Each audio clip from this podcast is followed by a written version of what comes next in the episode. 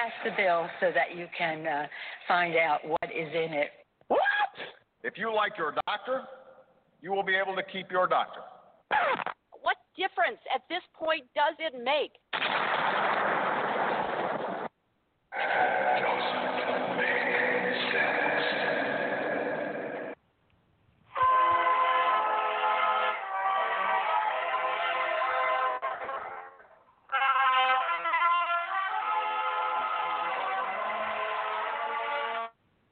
You're looking to make sense out of what's going on in the world today, then you've come to the right place.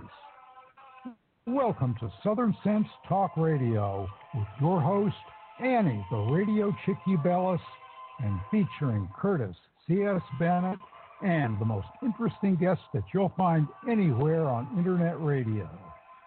And you can join the show and let your voice be heard by dialing 917 889 3675. So sit back, relax, and remember Southern sense is common sense.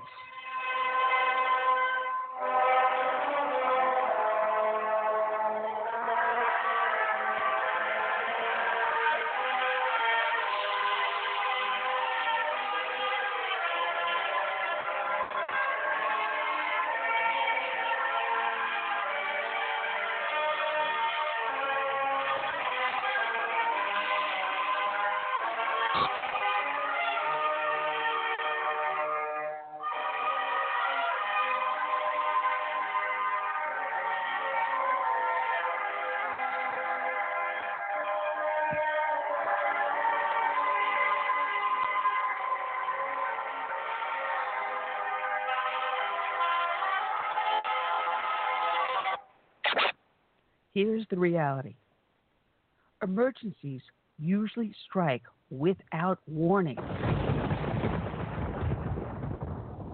We're surprised when the stock market crashes or power goes out. Certainly, with earthquakes, there's no warning. These things happen. And when it's breaking news, it's too late to prepare. Now you're scrambling and panicked best thing to do prepare for natural disasters or emergency situations while things are still calm.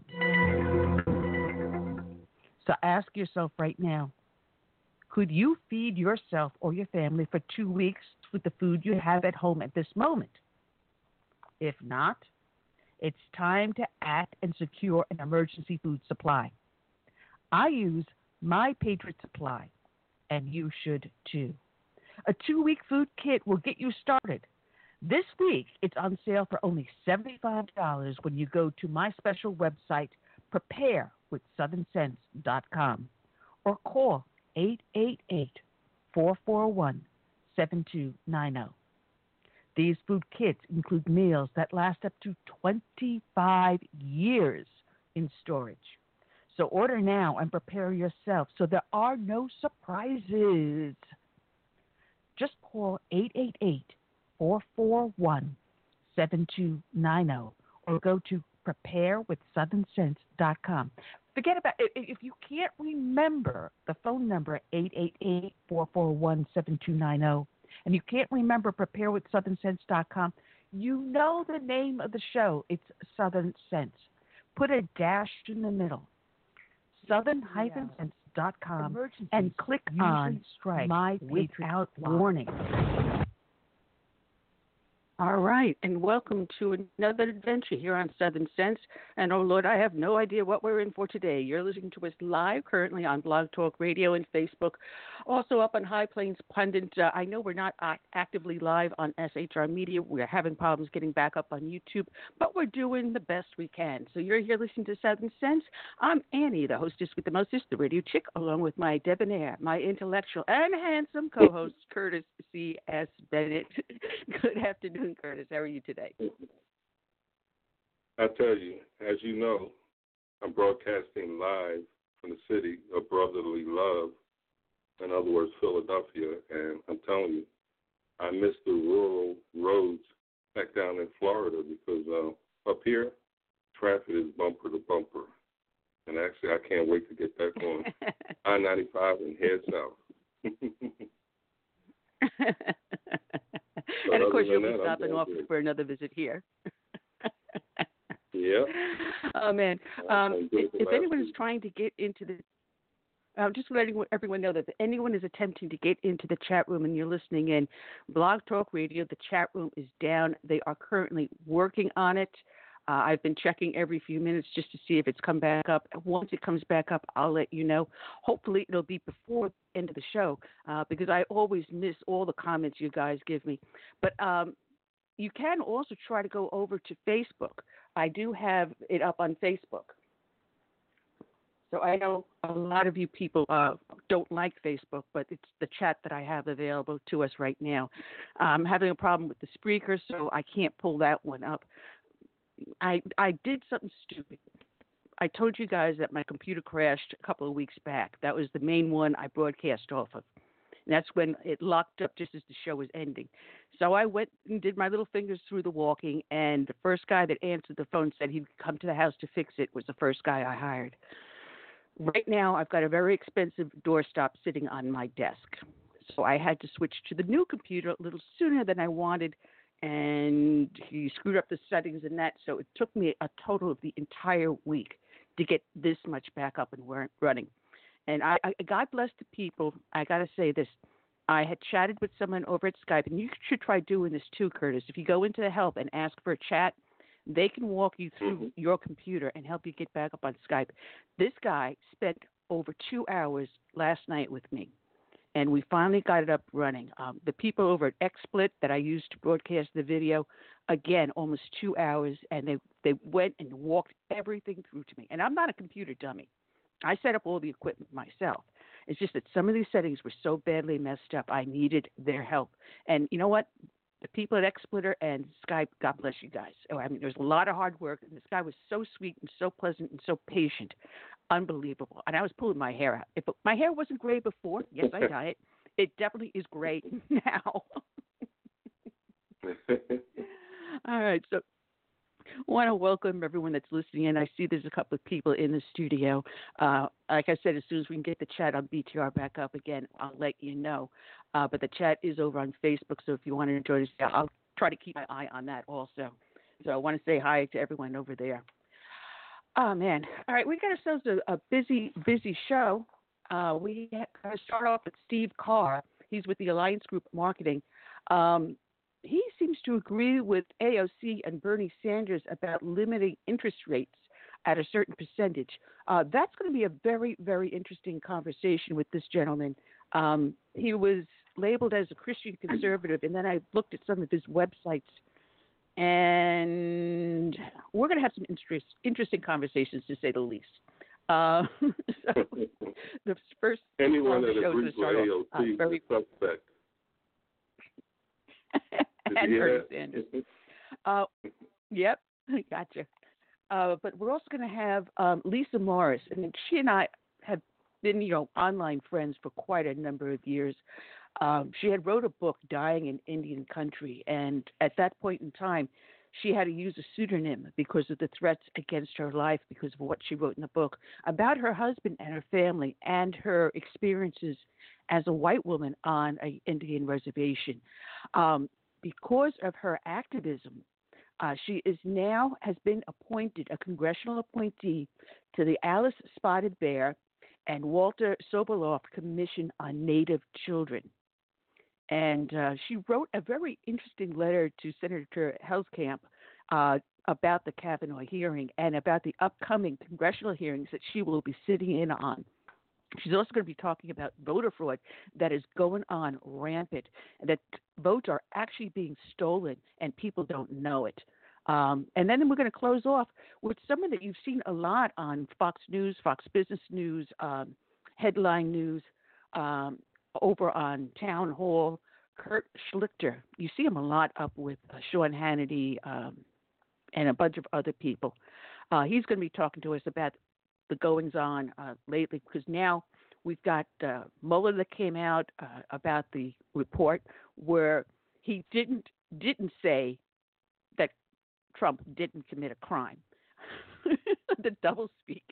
he says one thing to the president and to Robert Barr, and then he says something else completely different in his speech yesterday. It was rather interesting to listen. I didn't catch the whole thing, but I caught uh, uh, bits and pieces of it. Um, Well, you, so we were talking have to, him about that, about have to go you ahead. have to wonder. You have to wonder if all along um, Mueller could not bring any anything against Trump, or what was this all about to begin with? If Well, that's his we'll be getting into that. Uh, yeah, I'm just looking at the clock, and I've got to get our dedication in. And people that listen to the show know that we start off each and every show with a dedication to a fallen hero.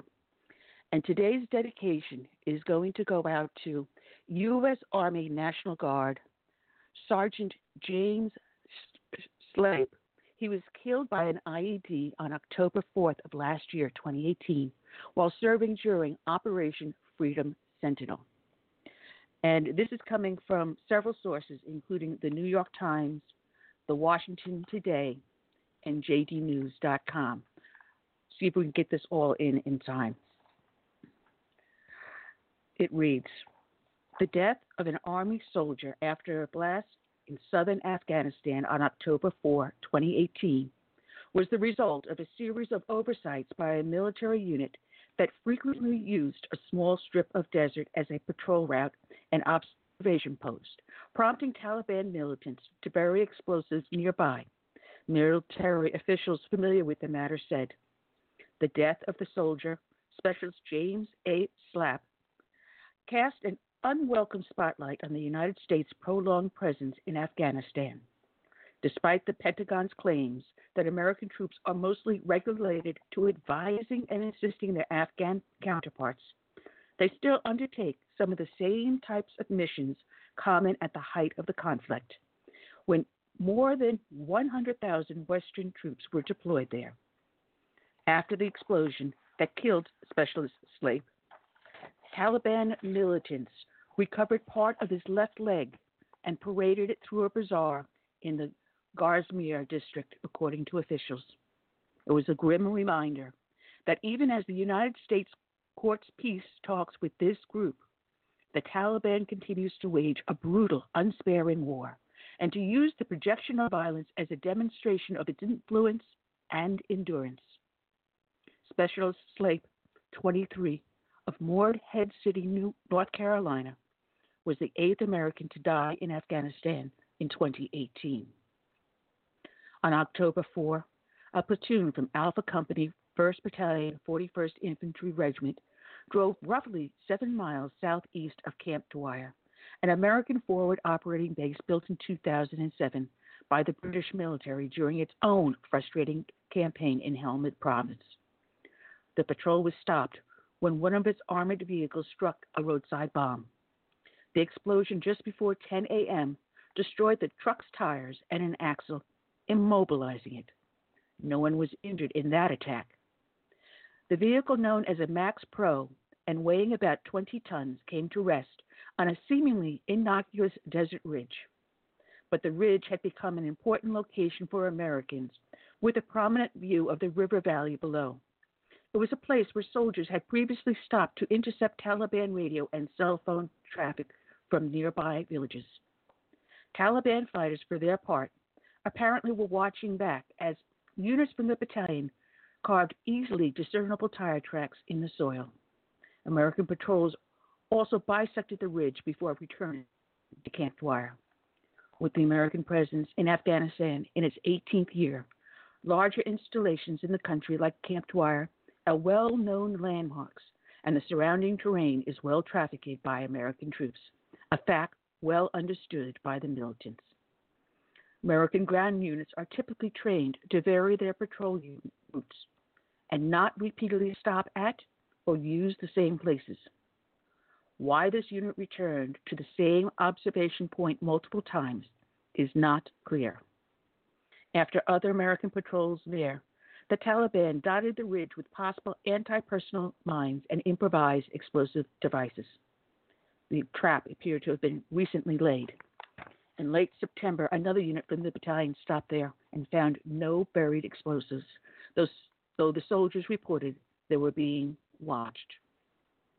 Later that October 4 morning, Specialist Slape, along with a quick reaction force, left Camp Dwyer and headed to the damaged MaxxPro. As a bomb disposal technician, he was responsible for finding explosives and clearing a path to the damaged truck so that a recovery vehicle could tow it away and those inside could exit. Specialist Slape, a National Guard soldier, was assigned to the 430th Ordnance Company in Washington, North Carolina, an explosive ordnance disposal unit that had been in Afghanistan since April. The 430th had repeatedly requested better equipment and pre deployment training, but was denied both, both because of a lack of funding, according to documents obtained by the New York Times. Some of the equipment included tools often used when clearing buried landmines and IEDs. According to two officials familiar with the unit's deployment, the 430 borrowed some equipment like telescopic rifle sights and radios from other National Guard units before leaving the United States and received more items upon its arrival in Afghanistan, but still lacked the most advanced mine detectors that could locate bomb components that the Taliban use. That detector had been issued by many active duty bomb disposal units, including some not deployed to conflict zones. Specialist Slape had just finished checking around the rear of the MaxxPro, allowing the soldiers inside to get out before starting to sweep around the front. Shortly before 1:30 p.m., he stepped on the bomb that would kill him. He was medically evacuated to the base hospital at Camp Dwyer, where he was pronounced dead. In the ensuing hours, a second response force arrived at the scene. The unit, a route clearance platoon, used a specially equipped vehicle that could scan the ground for roadside bombs and mines. At 5 p.m., it began a slow sweep toward the still disabled MaxxPro and the crater left by the bomb that killed the specialist. The Americans triggered two more explosions as they moved to clear the surrounding area and the soldiers found at least two other explosives that did not go off. Specialist Slape's equipment was scattered across the ridge, and it would take until the next morning to pick up the pieces of his uniform, rifle, mine detector, wallet, and cell phone.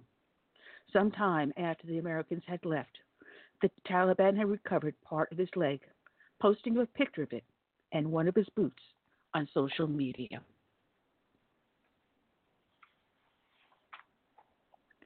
James began his service to country early in his life as a member of both the Boy Scouts and the Cub Scouts of America, Unit 334, Glad Tidings Church. He continued down this path of dedication by participating in the NJROTC program at West Carteret. He joined the Army National Guard while still in his senior year of high school, then qualified for and competed completed the rigorous EOD training at Eglin Air Force Base in 2015. James loved life, and he loved his friends and family. James was passionate about many things throughout his life. Many a day he would take off to the beach with his guitar in hand, or a surfboard, or maybe just spend time with friends. He loved sports and lettered both in cross country and wrestling while attending West Carteret High School. He had a love of God and attended several different churches in Morehead City and while he was training at Fort Jackson and Eglin Air Force Base.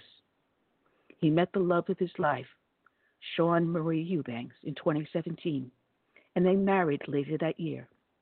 They knew when they married that they would have a tough road ahead with James leaving for Afghanistan less than a year into the marriage. Their love knew no bounds and reached across the ocean to bind them together more each day. James is survived by his wife, Sean. Their four fur babies Hunter, Lily, and Monkey. Parents, Jim and Trish Slape of Morehead City. His brother, PV2, William Patrick Slape of Fort Jackson, South Carolina. Great grandmother, Marie Braswell of Rocky Mount. Grandparents, Colonel, retired, Frank Allen Faison of Danville, Virginia. Lynn, and Chief Retired William Richard Heil of Chesapeake, Virginia. Today's show is dedicated to Sergeant Slape. It is also dedicated to all the brave men and women that serve out there in our military from the birth of this nation through today and into its future. We also dedicate to them, to the brave men and women that serve as first responders, be they law enforcement, firefighters, or emergency services. We can never thank them enough. And we dedicate to them a new song as I pull it up by Sailor Jerry. And I, don't see it, so I apologize. We'll have to use that at another time. But we will dedicate it by this song, My Name is America, by Todd Allen Herndon. May God bless each and every one.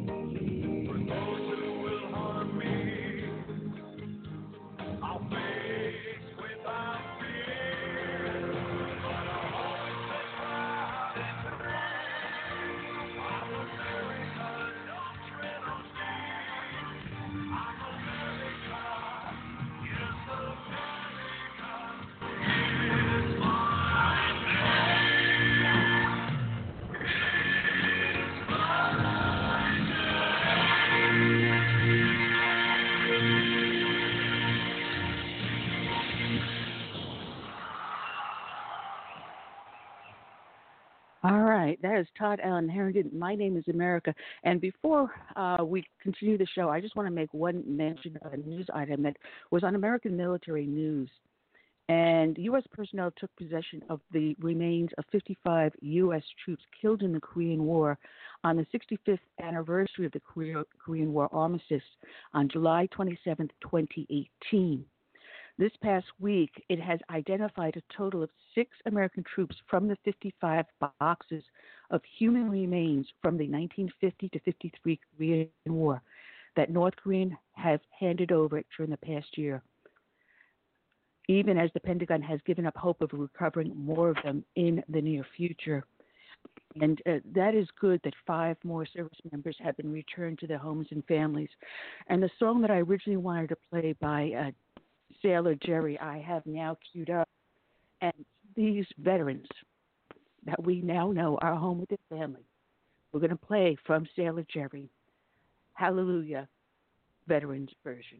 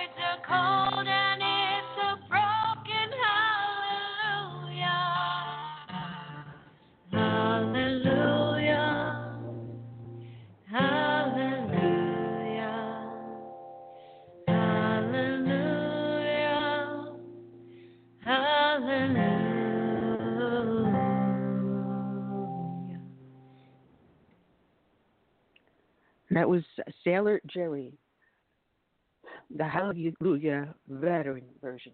And uh, she will be a guest on our show in the upcoming weeks.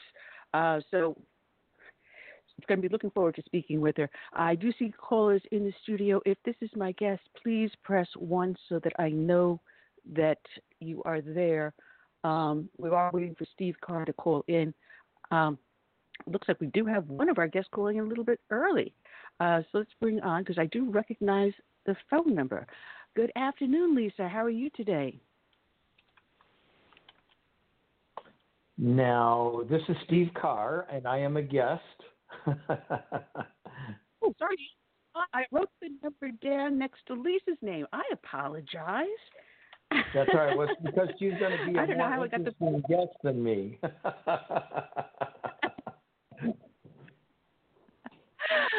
oh man! All right, uh, just bear with me as I get my bearings on you. You threw me for a little bit there.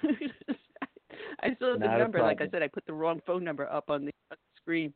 Um, and um, uh, your guy uh, James had sent you over to us uh, because you came up with an interesting uh, proposition that you happen to agree with. Uh, I always going to say her name wrong. AOC. I'm just going to her that. And Bernie Sanders. Everyone knows who AOC. yeah. About limiting the amount of interest that credit companies can charge, and it was an interesting proposition. Um, but I found that it is not it's not in line with capitalism the way that they're proposing it. I had suggested to James something different, and he said it was a great idea. But let me t- hear from you why you support AOC and Bernie Sanders on this interest rate uh, issue. sure, you bet. And and your name is Anne, correct? Correct. And my co-host is Curtis. Hi, Curtis. Hey, Well, listen, I, you know, anything that lines up with biblical Christianity, I'm for. I don't care if a liberal speaks it, a libertarian speaks it, a conservative speaks it, a communist speaks it. If it's in line with biblical Christianity, I'm for it. And the Bible is very clear about what it refers to as usury. Now, people may debate what a usurious rate is. Um, historically, it's usually anything over about 4%. And as you know, Ann and Curtis, um, people are just getting crushed with these credit card rates and fees, late fees, uh, underpayment fees, overpayment fees, 33% interest sometimes it's it's almost like a payday loan situation. Once they get in it, uh, it's almost impossible for them to get out of it. And uh, we have bank branches closing all over the place. We have payday loan centers springing up all over the place. It's basically a form of economic slavery, since the Bible also says that the lender uh, or the borrower is slave to the lender. So um, I, I guess I'm kind of a capitalist. Um, uh, I think it needs checks and balances. You know, James chapter 5 talks about capitalism run amok where they're not paying their laborers a fair wage in the field, et cetera, et cetera. So um, I think uh, that until just the last few decades, we have had anti usury laws throughout the country. Um, and it's a fairly recent development where we allow the egregious types of interest charges 30, 35% sometimes uh, to stand. So if that makes me a socialist, I don't think so. I really don't see myself as one, but does that make sense?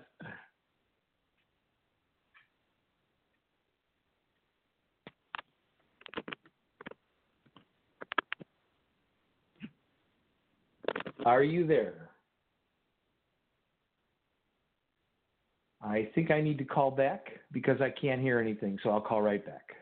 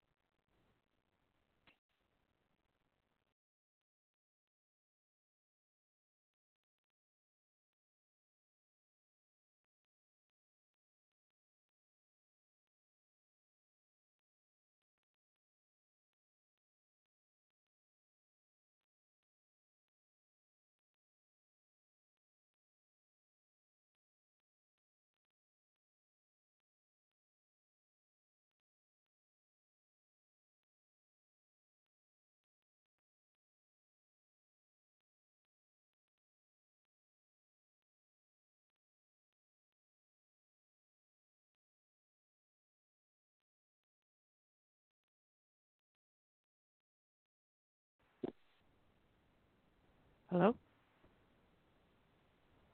Yep, this is CS. I think we lost him. Uh, all right. Can you hear me, Curtis? Yeah, Curtis? it's like you're going in and out. I'm fading in and out. All right, take over Yeah, for a few out. minutes. I'm just. All right, let me let me try to call back in. Yeah, we. All right.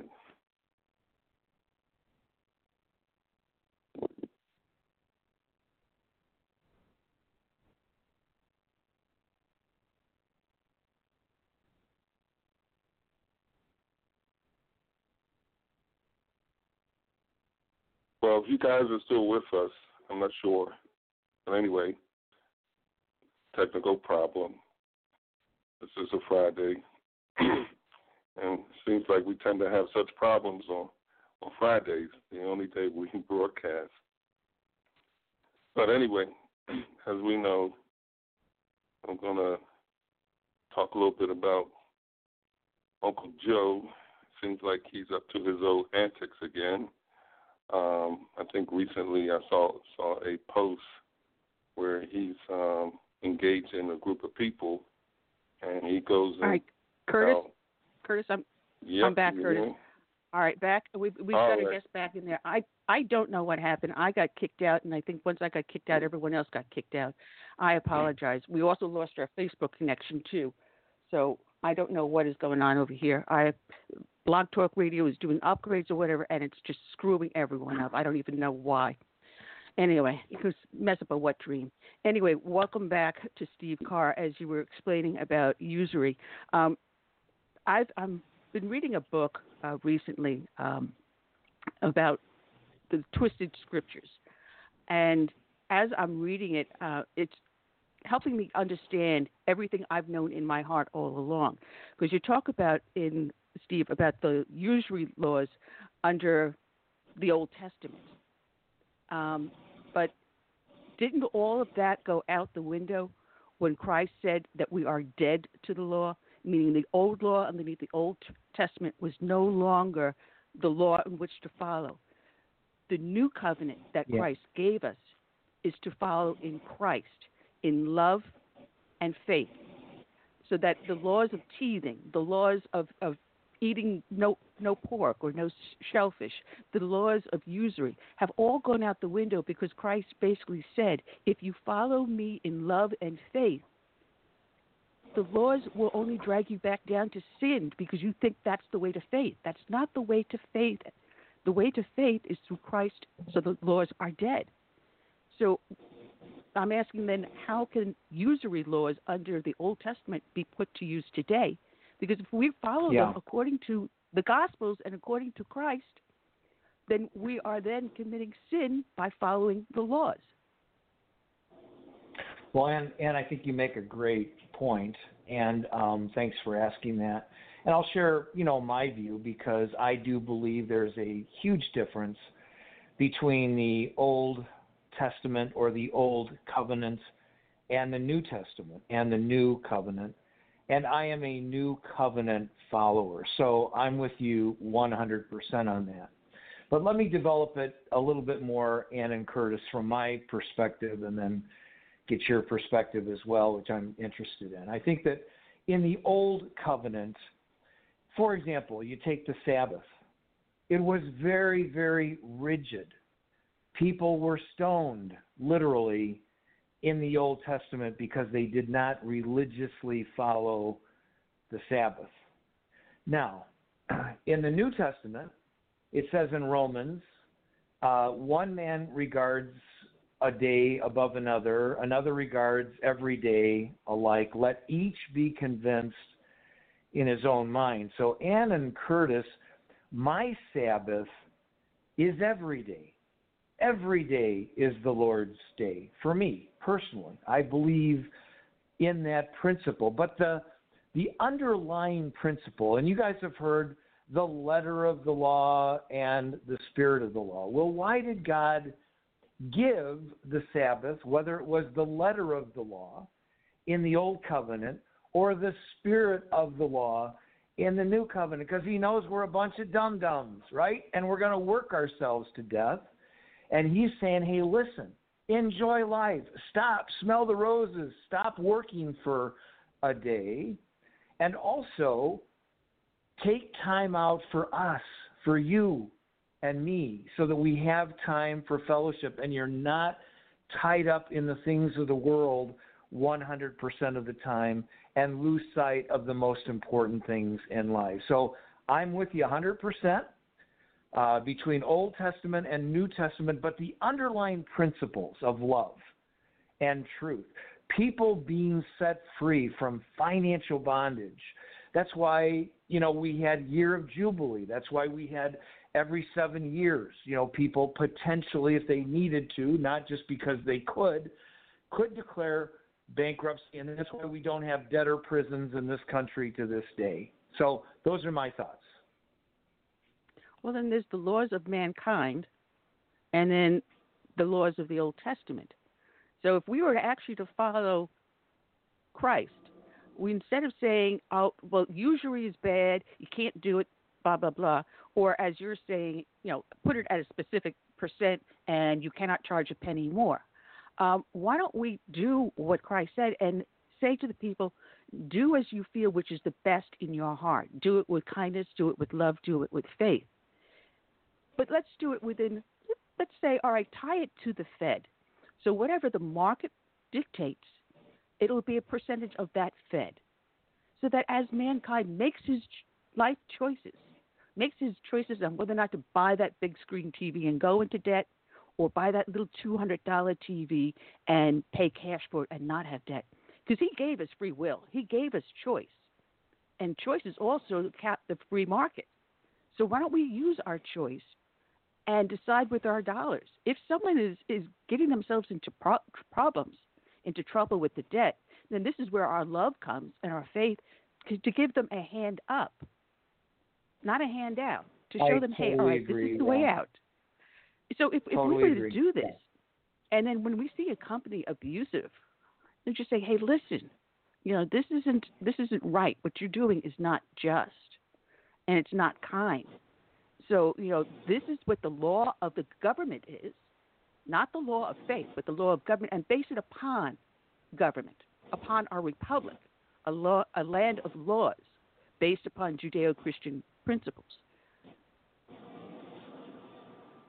Well, you know, I think that that's a beautiful thing, Anne. And um, all I can do is respond to that again personally. You know, Jews were not supposed to charge any interest to Jews in the Old Testament. Remember in Nehemiah where he ends up plucking out the hair in their beards because they had actually gone even to the place of putting their children into slavery, you know, those who were in debt. Um, now, where I'm at is I don't lend people money. Um, I pray about it. If God leads me to give people money, then I give them money, no strings attached, because I found in my friends, my family, and so forth, that it often leads to hard feelings, and I'd rather not do that. Also, in Alliance Group, the private equity company that I'm the president of, we don't loan people money there either, Ann and Curtis. We invest in them. So whatever they put into their future as entrepreneurs, we double it plus a dollar. We put them in a partnership with a seasoned mentor, successful business person, and then usually over a period of time, within a year, they can outright own the company 100%. But we're exponentially increasing the likelihood of success. Now, if the body of Christ was doing that, we would be on the forefront of the financial system. But just like the body of Christ isn't doing that, just like they're not taking care of orphans and widows as we're commanded to in the book of James, government is doing it by default more and more and more. But we as believers need to live out our faith in a loving, redemptive, humble, gracious way by investing in people. It's the most important asset that we have on this earth. And Christ is asking us to do exactly what you're talking about. use our free will to demonstrate our love and invest in people. All right. So, you know, in taking that a little bit further, again, as I said, the law is dead to those of us of faith. Uh, at the because you notice that it, the laws don't die with Christ on the cross; it dies when He is resurrected. Because at that point, He broke all the law that is known. At that point, He created the new covenant on that day. So why would we then rely on the law to make policy? Instead, going forward with the New Testament, with the writings of Paul and John and Mark and Matthew, and then base our actions upon what they are guiding us to do. Well, I believe um, the answer to that, Ann and Curtis, and again, my view is we're also instructed in Romans 14, which obviously is in the New Testament, that there are governing principles. So we can't just do without law. There's there's no such thing as a Christian anarchist where oh we just do whatever we want and everybody you know can go ahead and you know pollute you know their area of the planet uh, throw garbage in their neighbor's yard uh, without repercussions et cetera et cetera. So the bible the new testament is is not saying there that there are no guiding principles that there's no government. It's saying that the Old Testament laws of stoning for, for somebody, for example, for breaking the Sabbath or uh, not eat, eating unclean foods, that the spirit of the law has superseded that because it's based on love. I, that, here's here's where people are going to be very confused because we're talking about two different types of law. Because even Christ recognized that government must exist. Give unto Caesar that which is Caesar's. He understands, we should also rightly understand, that there are going to be people of faith, there are going to be people of non faith, there are going to be people from the devil, they're going to be evil people. For, their, for them, government must exist to control that lack of faith and that evilness. But implying the old laws of faith, not of government, of faith found in the Old Testament into today is where I I will disagree with you with. But yes, we need structure for our society to remain a civil society which allows us to freely practice and grow in our faith and love. So and then again, okay, so I let me ask. You this, Ann. Let me ask you this then. As a Bible believing Christian, where are you suggesting Christians exercise their free will in having influence in our society. From where do those governing principles come from, if not from God's Word? It comes from morality. And it comes from the old the old saying is like what is the difference between an ethical man and a moral man? An ethical man, a moral man knows it's wrong I'm sorry, I'm going to get this backwards. An ethical man knows it's wrong to cheat on his wife. A moral man will not cheat on his wife. So here we have to realize that our society is divided into those that are moral and those that are ethical. So for the people that are ethical, we're going to say if it's wrong to kill, then we must have a law on the books that if you do kill, that you are punished. But to go so okay, far so as me, to let go me give against an example. Let me give an example. So let's use two extremes because sometimes it's easier to kind of think through and work through things from that perspective. So you have uh, you know the extreme capitalist. You know, Michael Douglas uh, played a character. I can't remember what the name of it was. Good, but you know, but but his thing there. Remember, Ann and um, Curtis was greed is good. Now, his morality was greed is good. The more I make, the better it is. He saw himself as moral. Whatever it took, that was how he scored. Now, you have somebody else, like a Bernie Sanders, who says um, communism is good. Now, don't look at my three mansions and don't ask me about my private jet flights and getting picked up in a stretch limo when I land um, or my book sales. But at least that's what he says. And he feels, Elizabeth Warren feels, they not only have the right, they have the responsibility to force their ah. morality of making sure that the one percenters, because they're not one percenters, they're three percenters. They don't want to get down to the three percenters, right? Pay 90% of what they make. So who determines morality? Uh, that is again where we go back to Christ and faith. Simply because Michael Douglas says he is moral does not make him moral. Simply because Nancy Pelosi or Bernie Sanders say they are moral does not make them moral. Simply by stating a lie does not make it a truth. So, where will we find truth? The only place we will find truth is through faith, through Christ, through love.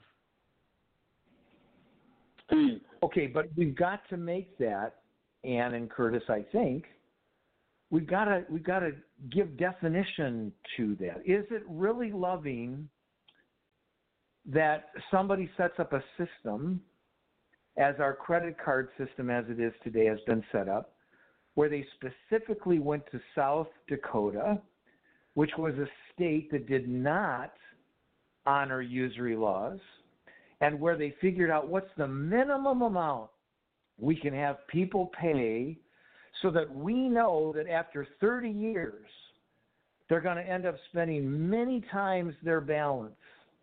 Payday loan centers where they know, Ann and Curtis, that if somebody comes in with a $1,400 check and keeps doing that with the charges that they have, the interest that they have to pay, that within five years, not only have they lost their $1,400, they're in debt $1,400. For some people, this is strategic. Now, you, you would say, well, that's immoral, and I would agree with that. But what is our place as Christians, knowing that was the design, the intent of our influence as salt and light in society? And that's where leadership must come in. At that point, leadership can say, all right, we know you want to make money. You know you have employees that you need to pay. So, what is a profit margin that you're comfortable with? Is it at 10%, 15%? That is fair and just, that you have enough of a space to move. So, if you got someone with excellent credit and the Fed is at 2 point percent and you want to give give someone with really good credit 2.5%, and someone at the other end that has bad credit, you say 15%. Instead of restricting them, allow them that free market area in which to offer a product.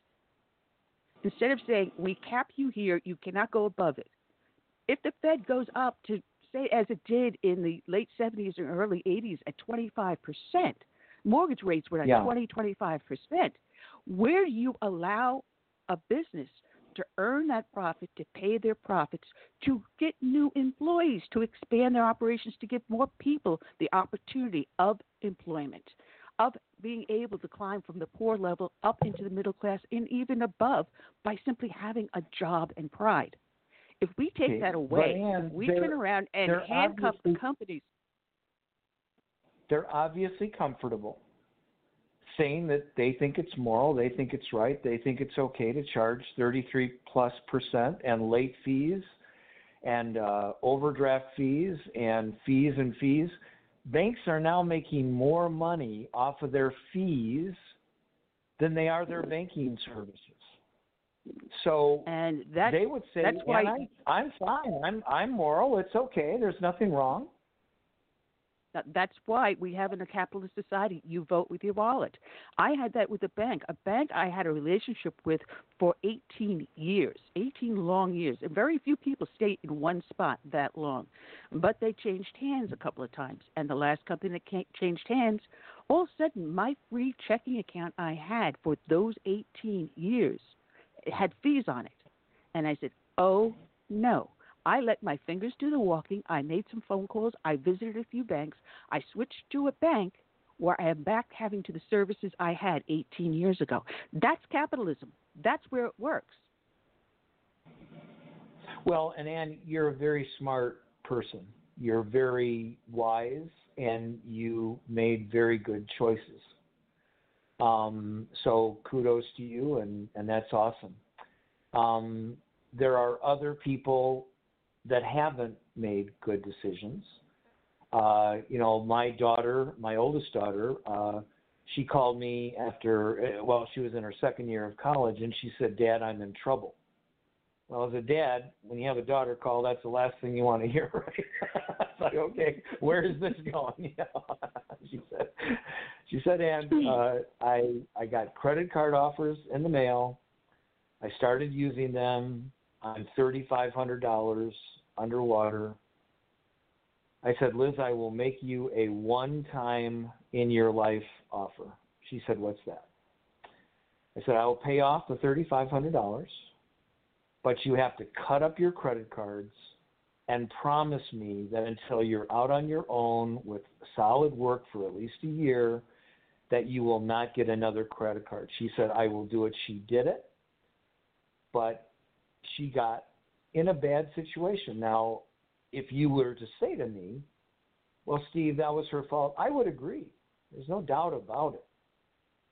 The problem is, though, what happens to the people who weren't as smart as you were, who didn't make the choices you did, and and they're stuck, and they're paying more in interest than their minimum payment, and they're getting further and further behind. So.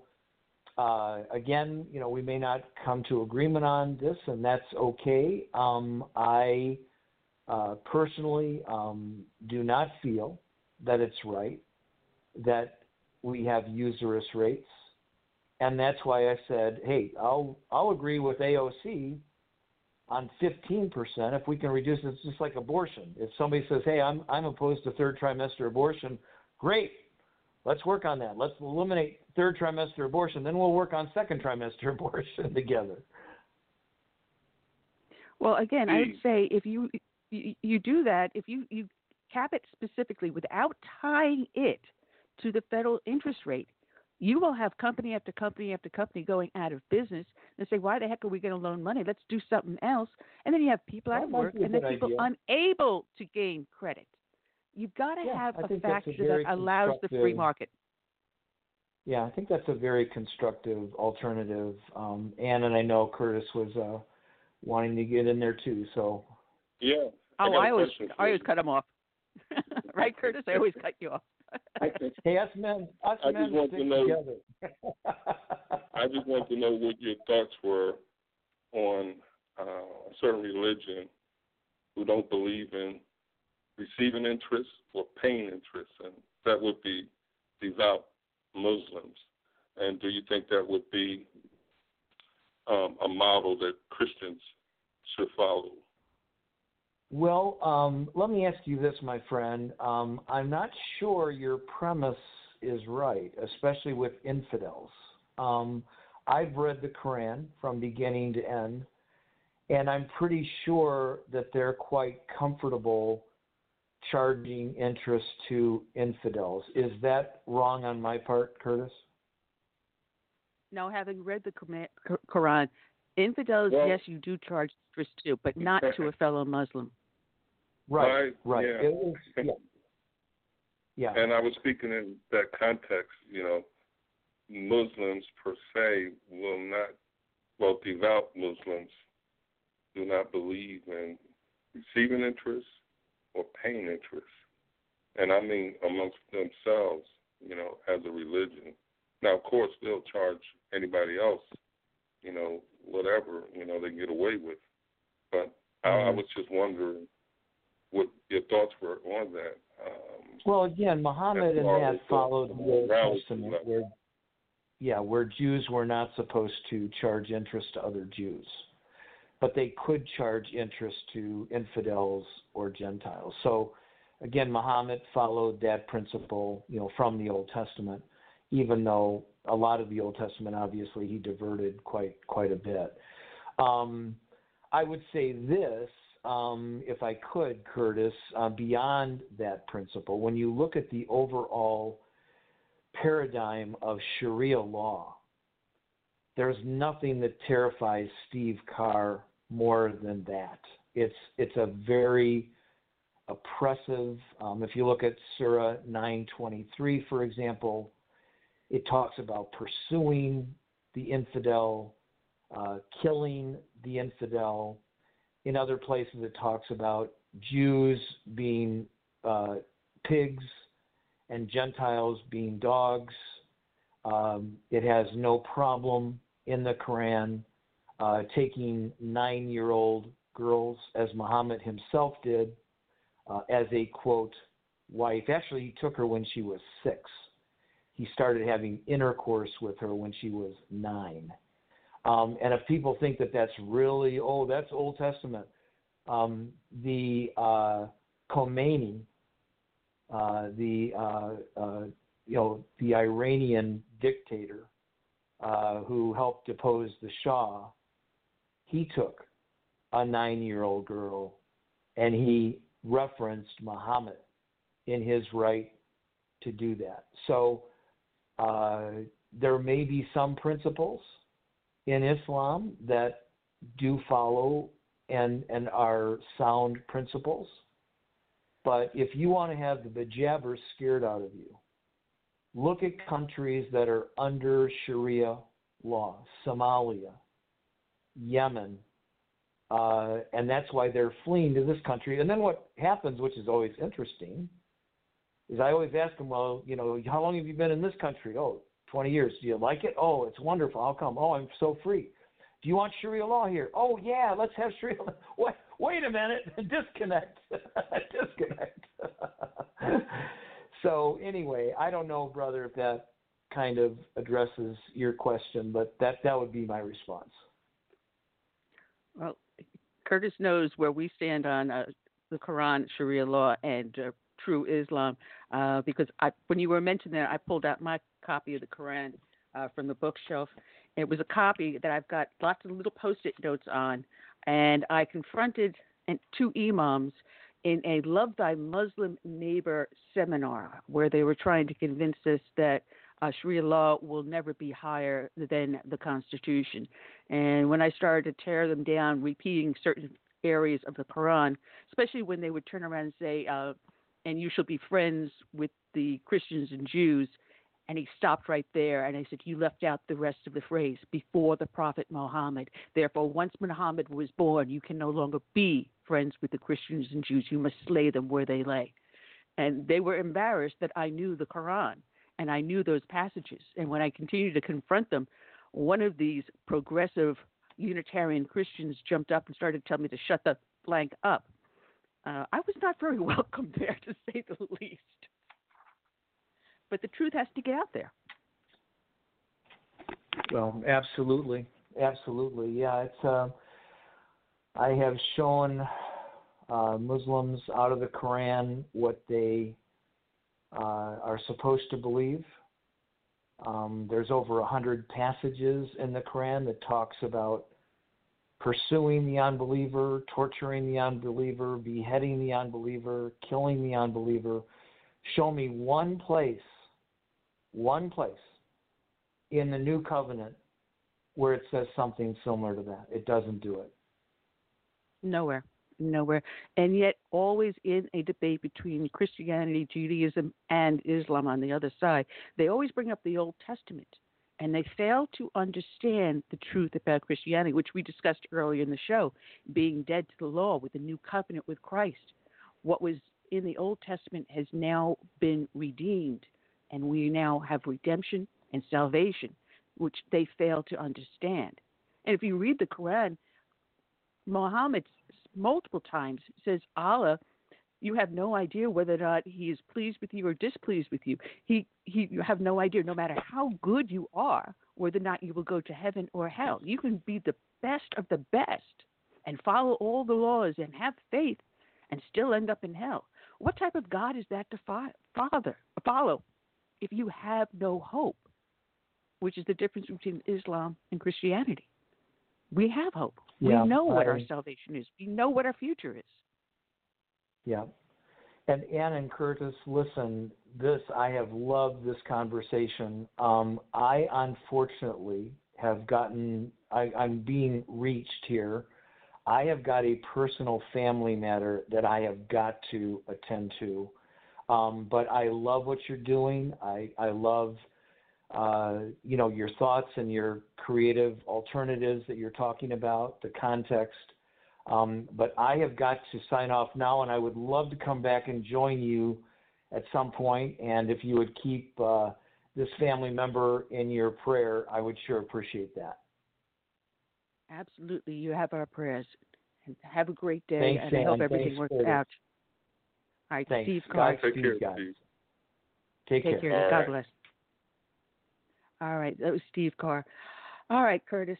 Um, very interesting interview. Um, I think we've uh, changed his mind in a few areas. What do you think? Well, I think he he gave it some thought.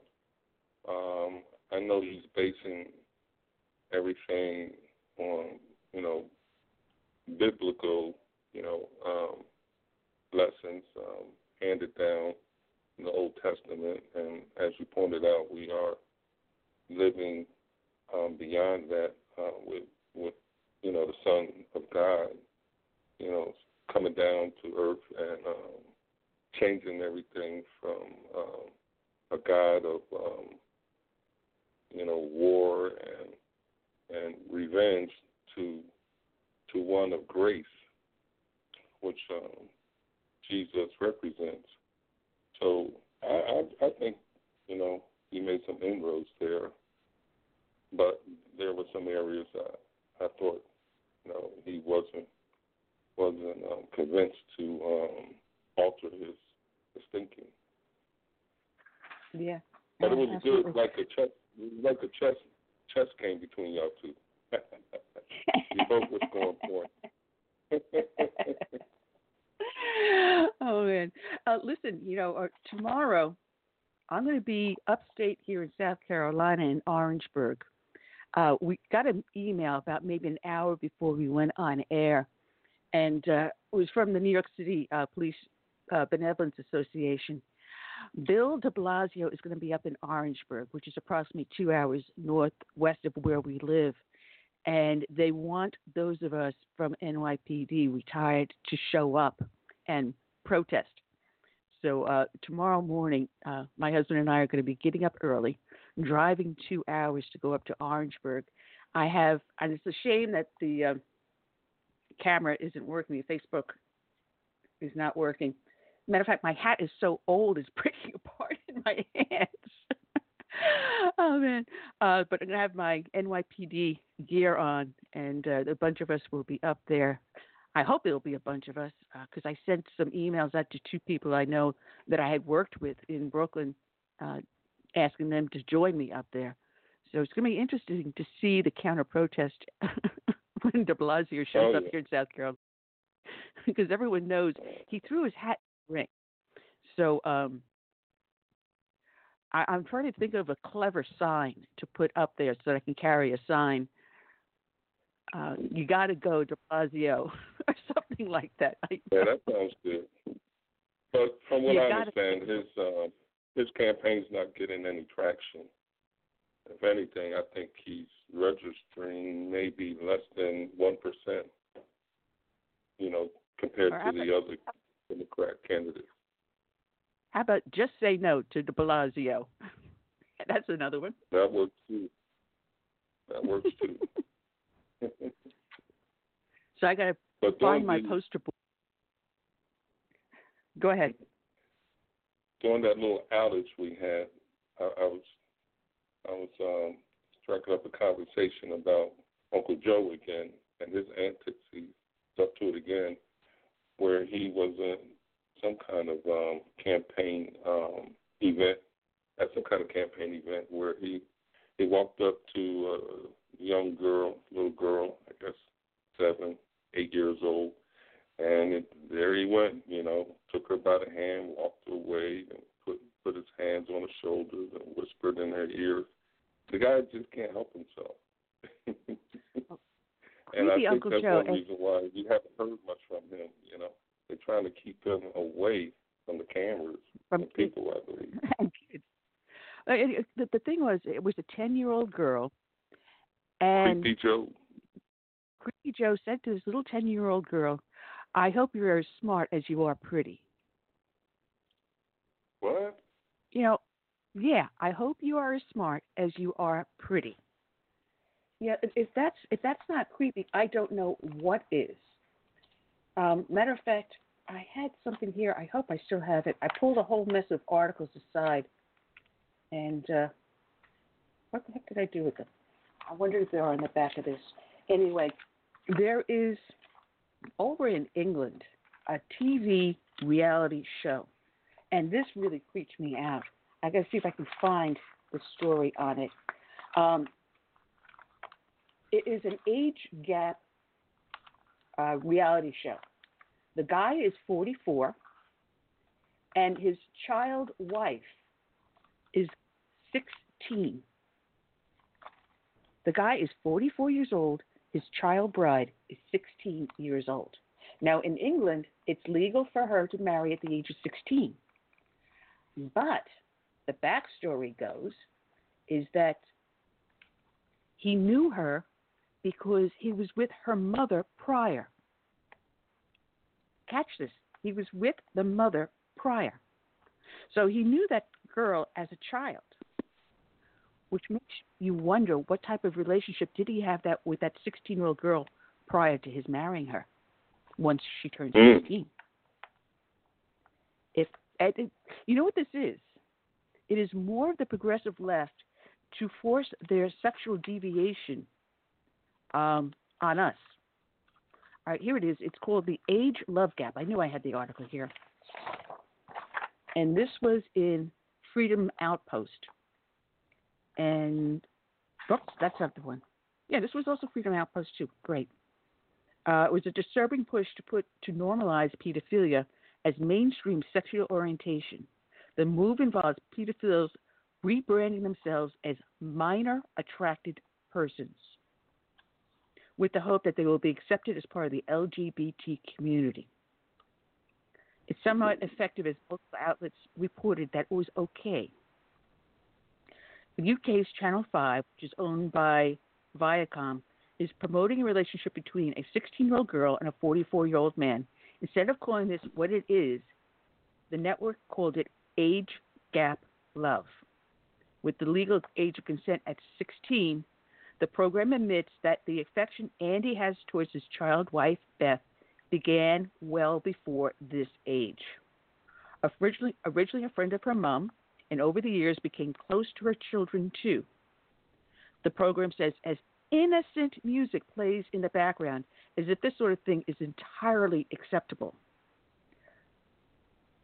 Once she reached the age of 16, he decided to give this controversial relationship a go, it continues. What this actually means is that Andy had been attracted to Beth well before her legal age of consent, and only after he could no longer go to jail for it. He became public with his sick desires. Wow. What we- we've, we've devolved into. As they say, that's heavy. Yeah, well, just think about that. Then at what age is, is too young? To him, no age is too young. And because they're making this a reality TV show, they're giving it uh, credibility. They say this is perfectly okay. This is the new norm. Live with it, accept it. So now what is happening? We have five year olds being pulled out of class by a teacher or a guidance counselor and asked about their sexuality. Making a child at the age of five question his or her sexuality and describing to them sex changes. So now you have a little five year old boy who's now. He's seven years they old can't now. even sexuality. No, they, but he, he was he was pulled. He was singled out, and asked if he would rather be a girl, and told him about the process about turning into a girl. So now at the age of seven, his parents are, are suing the school, suing this this individual, uh, because now the kid has been going constantly to uh, to uh, psychological therapy. Because at the age of Yeah. five, they don't understand this, and and And that's that's This a is good a way to major fight back too. Yeah, but this this little kid at the age of five, you're pulled out of the class. Do you remember how embarrassing that was when you were pulled out of the class? Everyone's watching you. You have no idea what's going on, why you're being pulled out. What did you do wrong? Why am I getting this special attention? What did I do wrong? Am I guilty of something? Oh, yeah, you want to know what you're guilty of? Of being a boy and not a girl. Think about that weighing on the mind of a five year old. Think about that poor kid, how much he must have cried himself to sleep night after night. Kids don't like me because I'm not a girl. The teacher doesn't like me because I'm not a girl. Everyone thinks I should be a girl and not a boy. This is what the kid will think of at the age of five. Not at the age of 18 or 19 when they can start to understand this. And people forget the human brain is not sexually developed until the age of 27. So people going through these sex change operations before they are fully sexually developed, how much harm are we doing to them by letting this happen? By not counseling them and finding out what is the root problem truly. Because close to between 75 to 90 percent, we don't have the full figures yet because the studies aren't complete, but this is what it's looking at have sex change regret. They're sorry they did it. And many of them are starting to transition back. It is societal well, disease. think about this. Think about this. There are some school systems that are now teaching children as young as um, six and seven that there are about 21 or 22 sexual orientations, you know, you can choose from. That's what they're going to getting away with. And we, like I said, we have to reclaim the educational system and put back uh, morality and, and God and Christian values into to you know what these kids are being taught, and you know we we have to put patriotism back as well. You know because these kids grow up hating their own country, believing that you know the world's problems are all caused by the United States and capitalism is is bad because it's all about greed. You know, this is what those kids are being hammered with day in and day out. That they they're being they're being inundated um, with the sexual controversy and and then there's climate change. Most of them go through their day worrying about the planet dying because of you know the greed of Americans and and how we are mistreating you know the planet. You know these kids grow up they, they're psychotic. You know they have to see seek help. No wonder. Absolutely. Oh, and you, you mentioned climate change. I want to let people know um, our friend Gregory Wrightstone. Um, I was what is it last year or something like that? He put together this app, the Inconvenient Facts, 60 inconvenient facts about climate change, and it's something you just have on your smart device, your smartphone or whatever, and you can tap on it, and it'll pull up a whole list of different inconvenient facts. You tap on it, it'll give you the statistics and give you the references. For a while, it was difficult to get in the um, App Store. It is now back in the App Store, fully operational. So for only $2.99, you can go to the App Store and download Inconvenient Facts, um, the app there. And you can also get his book through there too. But uh, it is it's back up. It is running, so he was able to uh, to get it done.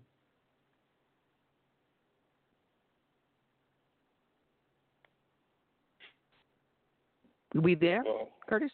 With us? Oh yeah. You Oh, yeah, are you looking it up on your phone? I was just listening. I was just listening. Like our, you know, listening audience. Climate change, you know, Hmm. Is another, you know, one of the things that um, we have to deal with day in day out, as far as getting the truth out there to, you know, people who are being indoctrinated by environmentalists. Like I said, that's just two friends of mine, and one of them happened to have taken a couple of environmental courses, and the stuff they they, you know these kids are reading, it's, it's horrible, you know, because like I said, they they they um, uplift things like socialism. You know, they, they they make that out to be, you know, the best, you know, way to govern people. That's the best system, and that uh, capitalism um, tramples upon others. You know, because the wealthy, you know, get rich on the backs of the poor. That's that's what's being drilled into their head, and they have tests and everything, and it's all negative when it comes to the United States of America. You know, there's nothing that's redeemable about the United States in these courses, and I mean they're they're, they're pretty out there, you know, with what they believe, and they're they're not holding back. So I would say that we have to put a stop to this, We really to reclaim the No. colleges and the high schools and middle schools and elementary schools. Oh, Absolutely, absolutely. And it starts with making sure you know who's on your school board and then working with them to find out exactly what the curriculum is. You have the right to sit down and look at the books that the school is giving these kids. They may not allow you to take them out of the school building, but you do have the right. All you have to do is contact your school board member and you say, All right, fine, I want to know what you're teaching our kids. I want to take a look and audit the books. I don't mean audit the accounting books. I mean to actually look at the course books, go through them, read through them, and see what is there. It's called auditing. And a lot of schools will allow you to audit the courses, to sit in on the classrooms to see what the teacher's doing and saying to these kids, how is that teacher treating the kids? Uh, you contact your school board member and, and ask them, how do we go about doing this? Get involved in knowing personally who your school board member is. I mean, we had one guy here that was so bad, so bad, that my girlfriend and I took some of, we had someone that challenged him in a petition runoff. We took his petition door to door in our district. We knocked on doors. We got signatures. He needed something, I think, about 600 signatures. And have to have 600 valid signatures. And normally you'll get something like about 800, and 200 will be thrown out because the person no longer uh, doesn't have a valid uh, voter, voting card, voting registration, or something like that. Something will be wrong. It may not be the correct address that they're registered to. So you'll have a percentage that get tossed out. So we collected all these signatures along with other people. And he stood in front of the local grocery stores uh, with his family and friends, and he had other people like us going around the neighborhood. We were all volunteered. We simply called him up and said, Dave, what can we do to help you? By the time we got done, he didn't have 600, he had 983 verified signatures, and out of which only 10%, which meant we had well over a thousand. We had something I think was 1,200, something like that. I forget what the actual number ended up being, but he had 800. I'm sorry, 983 verified signatures on the petition. You think he got on the ballot? Oh hell yeah. You think he got elected? Oh hell yeah, he's in his second term. And it was doing that, changing the board one person at a time. We went from a minority of two people to a majority. And we're changing it. We're changing the system. We have actually, because we changed the board, got rid of a corrupt, I mean corrupt school board superintendent. The guy kept on hiring his wife and his crony friends. He brought an attorney down from North Carolina. He was not licensed to practice law in North Carolina, but hired him to be the school district attorney. He's not licensed to practice in South Carolina, but he was practicing law without a license here in South Carolina. So how does he remedy it? The school district paid for this guy's license. We sent him to school for a year, so he was able to pass the bar here in South Carolina. Our tax dollars paid for his college education and his law license. I asked, did we ever get reimbursed? I never got an answer. No one knew the answer because the answer would be no. You got to know what's going on, folks. You got to know. It's true. Because what they do in the school board goes up to your your council, it goes up to your county or city council. It starts at the school board, it goes all up the food chain. So if you've got corruption on the bottom, corruption floats upward. And then you have someone like Charlie Rangel, James Clyburn, Nancy Pelosi, uh, uh, whatever. Uh, oh God, what's the uh, Maxine Waters, and go on and on and on. So unless we weed it out, we're going to be left with a swamp. It's all politics is local. It starts at home. That's my rant, my preach. well, it was a good one. Uh, we need to wake people up. 2020 is just around the corner, and the Democrats are playing for keeps. Like I said before, they are fearful of Trump winning the election, you know, staying in power because, first of all, he'll get to appoint probably up to two new justices. And they know if that happens, their cause is pretty much a lost cause, at least for the next 20 to 30 years. And yeah. no. they don't want that to happen, so they're going all out with this impeachment thing. They they want to get into this man's um, personal life so they can find something, anything. You know, he he he left a sandwich um, out and it, it, it's it's spoiled, and somebody got sick because they inhaled the vapor. You know, let's impeach him. well, I, I hear a whole mess of people. You're supposed to have a crime established already to look into. You're not supposed to go searching for a crime. Well, um, I see a whole mess of people in the studio listening in. If one of them is my next guest, Lisa, please press one so I know that you're in there. Uh, the chat room is still down. I apologize. It is out of our control.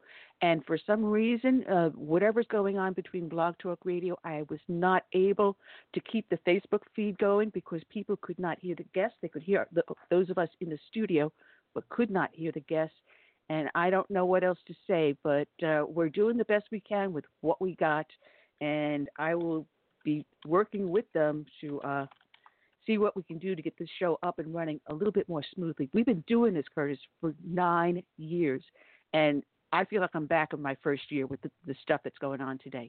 That said, let's bring on a dear friend. Although we've never met in person, we've often talked and written back and forth to each other on the internet and everything else. She's a wonderful Mm-hmm. lady. Let's welcome aboard Lisa Morris. Good afternoon, Lisa. How are you today? Okay, how are you? I am doing I'm, um, fine. thank you for outside of the letting me on the show. Yeah. Oh, you know you're Oh, you're always welcome. you know, it's it's funny because when you reached out to me recently, I said, you know, I have the letter she mailed to the home uh, where you had me go over and, and fill out that poll because you were doing your your master's thesis, and I said, all right, fine. I I actually did the poll, and I had someone else do the poll too, and I left the letter sitting on my desk, and about the same time you reached out to me again, I says, I think I know, and I pulled the letter out, so I've got it sitting here with me because I didn't forget, and you know you've been on my mind a lot, and I guess God has a way of working in mysterious ways. Uh, he sure does, doesn't he? um, you know, uh, but but I, I still haven't. Go ahead. No, I was going to say, uh, you and I have known each other since you originally wrote the book "Dying in Indian Country," where you outlined your life with your husband Roland, a Native American, and you, a white uh, non-native, uh, on the reservation, and with your family, and all the hardships you went through, and what you saw there. And because of that, it caused you to be an activist, something you never ever thought you would do. And you've gone so far as going to D.C. without a place to stay, in your car, sleeping in the car at times, but on the generosity of people who saw what you were trying to do, they would give you money for gas or for food or, or a place to stay. And from that little germ, you are a powerhouse today. Oh, I don't know about a powerhouse, but um, yeah, d- doors have opened. That's for sure. Yeah. Um, I I I, I was appointed um uh, on a commission on a congressional commission for uh, Native children um last year. That commission has yet to do anything, but um, but it's there. um, but I'm still working on the thesis as well. Uh, that that survey that you were talking about is still open um, because uh, there's just so much to do. There's there's just so much research that that, that that's that's needing to be done and, and needing to be expressed. And um, so it, it turned out that I had so much information for this thesis that it, it was not possible to put it all in the thesis. So we've decided I'm- going on for the doctorate. I'm going to do the dissertation, and the thesis now is just going to focus solely on the Indian Child Welfare Act, and well as well as the historical uh, constitutional background all the way down before our, our nation was even founded. Um, it builds up from there, and in, in, in um, and I'll be able to cite that in the dissertation. But this dissertation will take care of much of the rest of the the federal Indian policy. At any rate, the other week, uh, last week, while I was um, looking up um, uh, making certain that I had my um, legislative uh, background correct, I, I ran across a new bill that's been introduced in the last month, and it's quite frightening. um, uh, it's been introduced by, by Tom Udall in, in New Mexico, as well as Ben uh, Lujan of, I think he's New Mexico too. Um, and it's it's a bill that's called the Native American Voting Rights Act of two, 2019. But uh, you know, just reading that, I knew I'd better look in, into it further.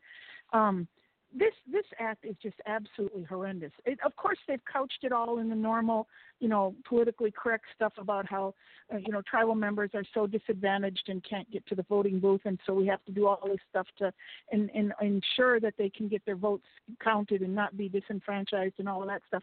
But what this really is is just just blatant, uh, uh, uh, making it extremely easy to to rob um, absentee ballots and, and forge absentee ballots. Um, this is uh, this has already been done to a certain extent on, on many reservations in their in their local um, tribal council politics and, and voting. My husband's uh, uh, tribal council members, as well as White Earth, were um, both in, um, convicted in federal court in the 1990s for, for that type of ballot box stuffing and embezzlement and you know forging absentee ballots. Um, but now, what this bill here says is that a tribe can decide that all tribal members will be getting absentee ballots and not be voting in person, and that um, a, a, physical address for the tribal member is not necessary because all uh, the the tribal offices can be used as their legal physical address, and all the ballots will go to the tribal offices. Um, and, and, we already know that tribal that that uh, the, the federal government has said that tribal governments themselves can decide who's the, who their members are. That that's an inherently uh, tribal right, and and um, it doesn't even have to be connected to blood. Um, I mean, when when you start to put all this together, what's actually in this bill, it, it's just literally de- delivering absentee ballots to the door of tribal governments um, my own children who um, do not have never lived on the Leech Lake Reservation, um, if even if they were voting in a different county, which they do, um, in a different state, um, when you stop to think about that, okay, so so if the tribal government has the right to to order absentee ballots for everybody and have them delivered to the to the to the tribal headquarters, uh, they could easily go ahead and do it for 75% of tribal members do not live on the reservation. And there's nothing in this bill that says anything other than that they're being tribal members. Uh, they could order absentee ballots for everybody.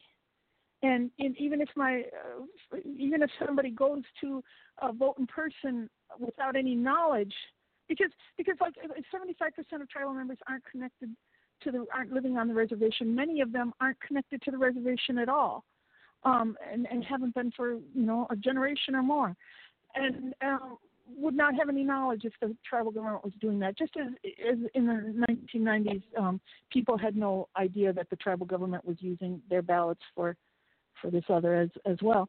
Um, so you go and, and vote in Boston or Charleston or wherever you happen to be living, and yes, you're going to you know just naturally vote and because the election judges, wherever you are in whatever county, aren't going to say, "Are you a tribal member?" and have they already gotten your absentee ballot? That just isn't going to happen. Um, so there, there could easily be double votes, and and no one, un, unless you're comparing the counties, there, there's no real easy system for checking up on that because you don't know who the tribal members are. Do you see what I'm saying? Absolutely, absolutely. If if you register with the tribe because you say, for example, you're Mohawk or you're Apache or something like that, just so that you can have the additional benefits through civil rights legislation of being recognized as partial Native American. And once you register with that tribe, they have the ability simply because they know your name, address, social security number, date of birth, and whatever else they need. They can have that ballot. But they don't. They don't need to use. They for don't. you. They, they, they, they won't be using your your address for signing up for the absentee ballots. This this Exactly. this bill here says that they they can use the tribal headquarters as an address. So so you know you can be registered wherever. It doesn't matter. They're going to be using the tribal headquarters as your address. But this you know it isn't even a matter of people signing up because you know um uh your parents could have signed you up. I mean, uh, you you know, um, this could have been done years and years and years ago. I mean, um, and there's people that were born on the reservation, like my husband, and left the reservation. You know, um, it, it, it, but the, but the, last two U.S. censuses said 75% of tribal members do not live on the reservation. Now, you know, the bill is bad enough that um, for if it uses absentee ballots of people that do live on the reservation and, and uh, forges their votes or buys their votes or, or whatever, manipulates their votes. Um, but we're talking about not just the people that are living on the reservation. We're talking about this bill giving license to people, you know, off the reservation that don't have any knowledge that the tribal government might be doing this. Now, this is everybody's concern, not just a concern for tribal members, because um, we're talking. Uh, oh, I can't even remember the, mo- the number now. I have it obviously in my thesis, um, but um, I can't think of the number of tribal members uh, right now. But let's say it was two million. Um, this could tip the scales on in, in elections on, on every uh, every level, every political level. You know, local, state, you know, federal. Um, it could tip scales. So this is a concern of everybody. Everybody needs to be aware of this. Yeah, because if it passes, as I understand, it, it's already law in Wyoming, correct? Uh, no, no, no. This is a new bill. This is a new bill. I mean, there's been there's been ballot box Well, this is this is the federal fraud, you version. know. Yeah, this is the federal version. Oh, uh, okay, but there okay. is a. st- is- Okay. You've got the federal version, but the state version of this has already passed into law in Wyoming recently. Oh, it did. Okay. Wow. I do yeah, my research. you know that. behind the eight ball on this. yeah, I know I you do my research. okay. So do we know that's the only state it's already passed in? Uh, that is all I found in the short time I was able to do uh, uh, the research. I only saw just Wyoming. I haven't seen anyone else yet. Okay. Well, I know that um, and and uh, a former legislator from Montana is telling me that um, although it, the bill hasn't passed, uh, a similar bill hasn't passed in in Montana, that type of fraud is already going on in Montana. He said the other problem was that voting, um, the county voting booths are located on the reservation land in Indian country, and so he has a concern for for everybody's votes that way too. Yeah. So- Now, if people want to know more about this, they can go to your website, which is the Christian Alliance for uh, for Indian Child Welfare, or caicw.org. And you know, Lisa, because I love you so much, there's a link up in the chat room to that site as well as to your book, because your book is still as valid Oh. today as it was the day you wrote it. Hey, you know, I'm, I, I take Yeah. care of you. Thank you. well, yeah, it is. You know, it, there's just so much going on, and and uh, it's also frightening. You know what what what people are pulling, and I I just can't. You know, the one, the only way I can think of it is it, it's a it's a war between good and evil. That's that's the only way I can think of it. Yeah, because all you need, all they need to do, do is know that you're a member, and know your date of birth and any other identification that you may have presented. They fill out the ballot for you because it's being sent to the tribal headquarters, not to your home. And Lord knows you may never have Right. ever stepped on the reservation. And when you uh, talked about the 1990 uh, to 94 case, uh, you had people like 100 different people have their ballots with, that had the for, forged, the, the teeth and back was forged ballot come forward and testify. People that had no idea Yeah. someone had voted for them.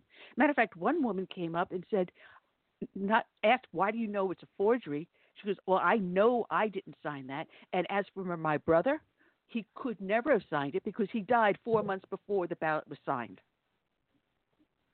Right, right, yeah, yeah, yeah, yeah. So there you go, right there was was using dead people to vote. Yeah. Um. So um.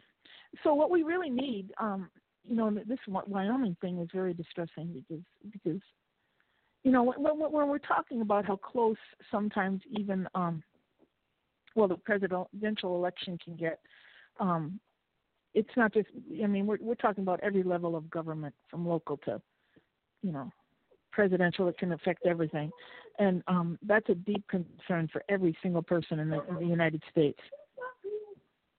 So we Yeah, really absolutely. need people from all over to to to to say you know this is this is Senate Bill 739 and the House bill is 1694. So Senate Bill 739, House Bill 1694. The native Did we lose Lisa? Um no, I'm I'm here. I'm on one of those VOI IP things. Somebody just reminded me there was a, that I needed to pay, but um, but it, the Native American Voting Rights Act of two 2019, and uh, I would I, I I I'm intending to to go after the the Senate version more than the than the House version because you know I have less doubts we can stop the House version. Well, you know, um, But everybody to- needs to be counted. Go ahead. I was going to say, according to Skopos Labs, which is they they rate the chance of this passing. Uh, as of March 12th, they said it had a 15% chance of passing. But considering the political environment that we have in the House right now, the anti-Trumpism, Yeah. if any way to get Yeah. Trump out of office, this would be a perfect tool for them to use.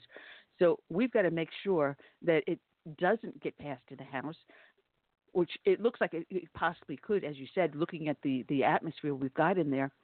Uh, but maybe it's possible that their eye isn't completely on this ball just yet because they're calling for that national popular vote. You hear that all across the nation. So I'm wondering how much a push for this would be tied into the candidates calling for the national popular vote and the abolishment of the electoral college. Right, right, right, right. This is so nuts. It is just it's beyond belief that this is actually happening in our nation. Um our our young people are just not being educated at all about the Constitution and about the reasons that our forefathers, who were extremely wise and and for the most part extremely good people, um, you know, far better educated than a lot of our people coming out of colleges today. um, they were just so wise in everything they did, and I just can't believe that we've gotten to this point where we might lose all of that. Well, it- it's it's You know, I, just- when I read it, I I thought of a friend of mine who happens to be partially Native American and proud of it. His family lives in a large portion of Horry County here in South Carolina, and they're all you know tied to Native American. Never lived on the reservation, just local good people. And in that county, it's heavy Republican. So imagine now that county being turned because this family, not living on the reservation, but having been registered at, with their native tribe, having their ballots sent to the reservation headquarters, completely unaware. Completely unaware. And then Yeah. when they go to vote, say, Wait a minute, you've already voted. What do you mean I've already voted? Yeah. Well, you put in an absentee, Yeah. absentee ballot. I did not. So instead, you're handed a protest ballot. Now it goes to court, and by the time all is said and done, the election will stand because it, do- oh, it doesn't matter because they already took the oath of office. They're already in office. You can't remove them. That right, would be a right, and we've seen that happen time and again. There has been proven voter fraud, you know, over the last few cycles, and nobody does anything about it. Nobody, you know, contests the election to the point where somebody is, you know, uh, taken down or, or anything. I mean, Allen West proved that that more people voted than were registered to vote in his county, and and uh, he still lost. You know, so um, it, it, it seems like it, it doesn't matter, you know, whatever they can do to get people in, because they're pretty sure that once they get them in, even if it's proved later that it's fraud, nothing will happen with it. Uh, It's, it's a scary, scary thought, and uh, no one else is Yeah. talking about it. But thank you for you know letting us know about this. and it's it's basically saying there's actually it's really rather racist when you come and think about it. And the bottom line is, hey, uh, because you're Native American, you're too stupid to know how to get out there and vote. So we have to take you by the hand like little children and help you through this process. Oh, yeah, better yet, let us vote for you because you really don't Exactly. know. You, you're not intellectual Exactly. enough to make your own informed decision. Know, Yeah. how condescending. How Exactly. absolute, but Yep. typical progressive, that condescending attitude. You're too dumb. Yeah. Exactly. It's amazing. It's an amazing, amazing story, and I'm glad that you you brought that up. Matter of fact, I'm pulling this aside for our next Tea Party meeting, and I'm going to be bringing it to their attention. And we just lost Lisa. we just lost Lisa. Well, we are having one hell of a day, Curtis. Yeah, what I was going to say, it kind of reminds me of affirmative action when it comes to black blacks. It's it's almost as though, um, and, and the blacks allow this to happen, the black community, that blacks cannot make it on their own unless they always are helped, you know, by the government. And my issue with that is is this, you know, we as a, a nation of um, voters and and citizens become lazy when we let the government do everything for us. Um, I think every citizen should have a level playing field, and that the government should make sure of that we have a level playing field, and then we take it from there on our own.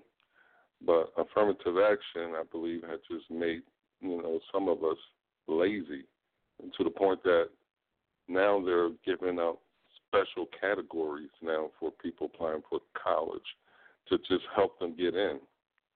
And I've seen the results of a lot of this through affirmative action, where we have people with degrees and at the doctorate, you know, doctorate level and master's level, and they can't write a decent, you know, paragraph. You know, they write at the um, sixth grade level, but they got these degrees. You know, and I think it's because a lot of professors are letting these people, you know, you know, um, get by.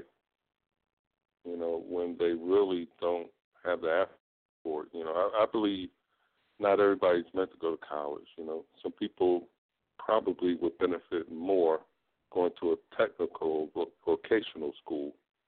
Not everybody is is suited for college, and I think you dilute um, the degree itself when you put a lot of people in there, and the the, the standards go down.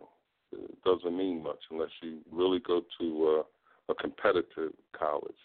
But everything else is just, you know, it's it's, it's a farce. Uh, it's it's an unfortunate thing. You know, uh, the thing is, is that you're due a college education. No, that is something that you Mhm. earned. It brings to mind some articles I pulled up. I have a whole mess of stuff here. Um, this is all Lisa's stuff. I have to look past this one. Um, I don't know if they. Oh, I wanted to mention something uh, also. That they have it now where you have some of these schools. There's one school in Massachusetts that rather than the students choosing the prom king and queen, the school did. And the school, What? instead of getting, yeah, the school decided They who was going to be the prom prom king and queen. And I I have apologized. I, I've got notes all over the place. Everything's scattered all over the place. And um, but the teachers decided, the teachers themselves decided to do this. They chose a transgender.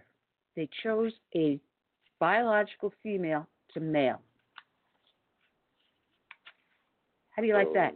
Not the kids decide who's the person to be the prom king or queen, but the teachers were to do that. So, you know, what's the point of having a prom king and queen if it's not the most popular kid or whatever of the class, but instead it's who they dictate, they think is the best person to do that. And um, We do have a caller in on the line, a friend of ours, Cool Mike. Let me bring him in on the line. Good afternoon, Mikey. All right. Mike, you Mike, with us? Where are you? I'm here. Mike, unmute. unmute Yeah, Oh, I'm here. there he is. Sorry, I, I muted. I'm camp. I'm campaigning, so uh, um, I w- I was just about to tell you an hour ago. I was on. Uh, I got I got an email from one of these groups that wants to sit down and talk with us. And Annie, it correlates with what you just said. Uh, it had the names of the people that are on this committee. So I went. Uh, you know, you put them on Facebook and you're looking through the names. The guy's profile said, "Trans people will not be erased." And I thought, okay, who even said that? I mean, the the fact is, the minute you said Annie that the school or the teachers or the administration was picking, we knew politics would weigh into this, and we knew which way the political system was work would go. Mhm. Absolutely. Absolutely.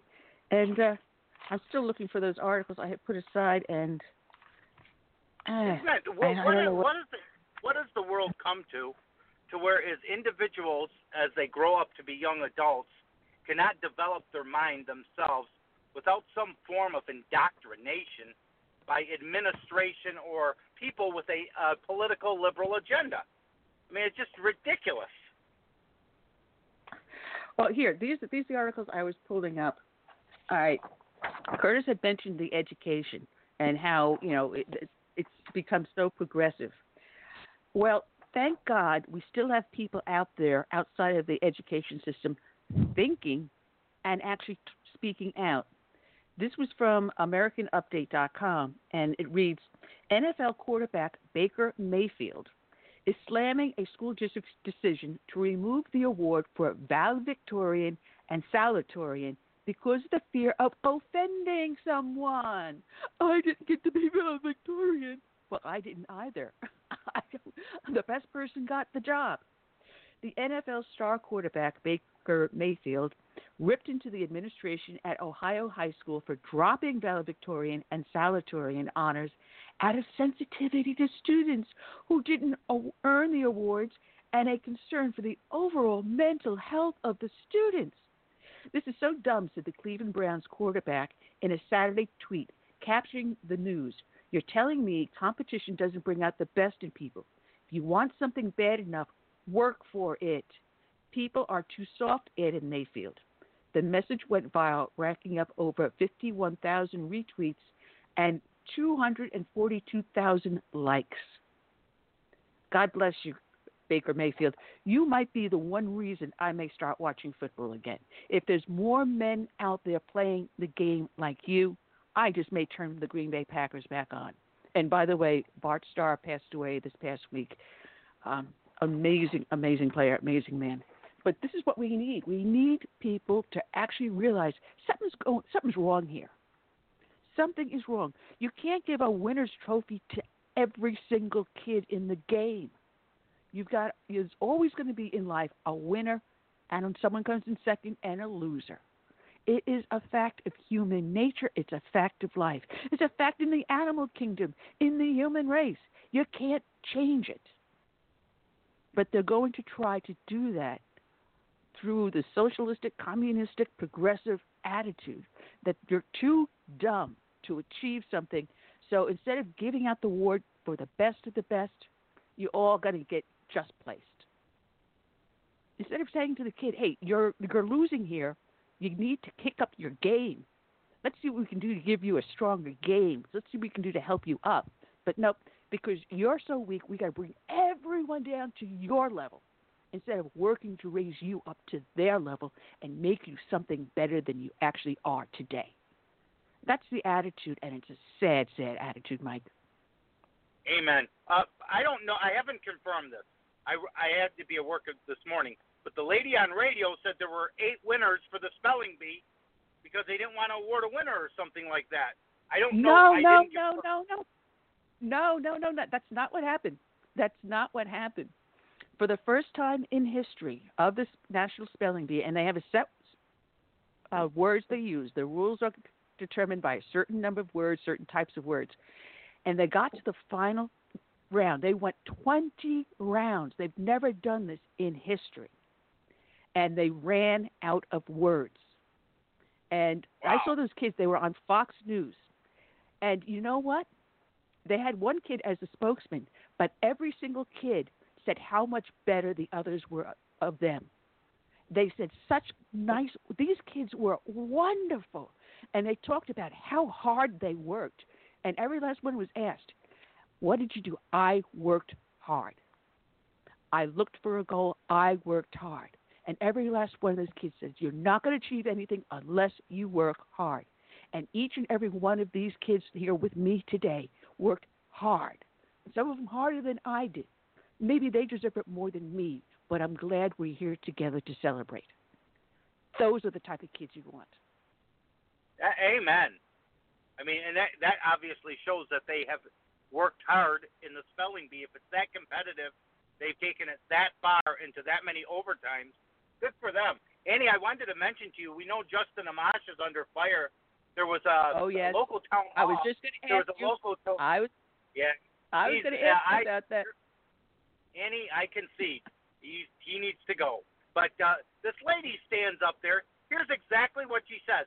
There are some days I can't even get out of bed. She said because of my headaches. What are you going to do about it? And I thought I cannot believe. I wanted to turn around and really just tell this person nothing. Uh, but then her next topic was kids are drowning in debt from student loans. What is the federal government's responsibility to these kids? I thought, holy cow. I mean, this is the kind of people we're dealing with. Oh yeah. I mean, she's running a temperature uh, fever, and it's the president who. oh my goodness. Well, you know what, Mike? Some of them, some of them could go to community college. Some could go to vocational schools. Some could join the military and let, you know, their benefits pay for it. GI Bill. You know, there's all kind of solutions to this. You Some know of what I them mean? can get a From what I know, it's less than one percent of the population that represents this country in the military, and I believe more should sign up. There's, there's a, a simple three letter word that, that they could use to help pay down their debt. It starts off J O B. Get a job. That's what I did. I, I had no college debt. I, I worked when I put myself through college. Yes, I went to a community college. I still had to work two and three jobs to pay for the tuition and the books and the transportation back and forth. It wasn't handed to me, and I had zero debt. My sister, on the other hand, took out the loans, and I think she finally paid them off like 10 years ago. And my sister's only three years younger than me. That's a long time to have a debt. A very, very long time. Now, she was lucky because she was a, a senior partner in a law firm, so she was able to afford the loan. Not like some kids that can't get a job because now they have a master's in arts degree, and the only job they can get is flipping burgers at McDonald's. What are you going to do with the master's of arts d- degree? Yeah, how many kids even- are getting those things? Even flipping burgers, Basket- it at least you a start to do something rather than nothing. Absolutely. But Bernie Sanders and Beto O'Rourke and everyone else says, no, the government should pick up your, your slack because you got yourself too far in debt. No, you made a choice. Now, recently there was that college graduation where um, one of the alumni, a billionaire, I, I, the names uh, elude me, but I'm sure someone would know them listening in. Um, we still don't have a chat room up. I'm sorry. There's nothing I can do. Uh, My hands are tied. I don't know what is going on here. Anyway, um, but he turned around and says, "I'm picking up the student debt for this entire graduating class." Now, you, you think about that. That's it's several million dollars. That's that's way up there. Yeah, he's a billionaire. He can afford it. But I'm wondering if that was the right thing to do for every single class member. What does that teach them about responsibility? All right, here they are. Their debt suddenly just disappears.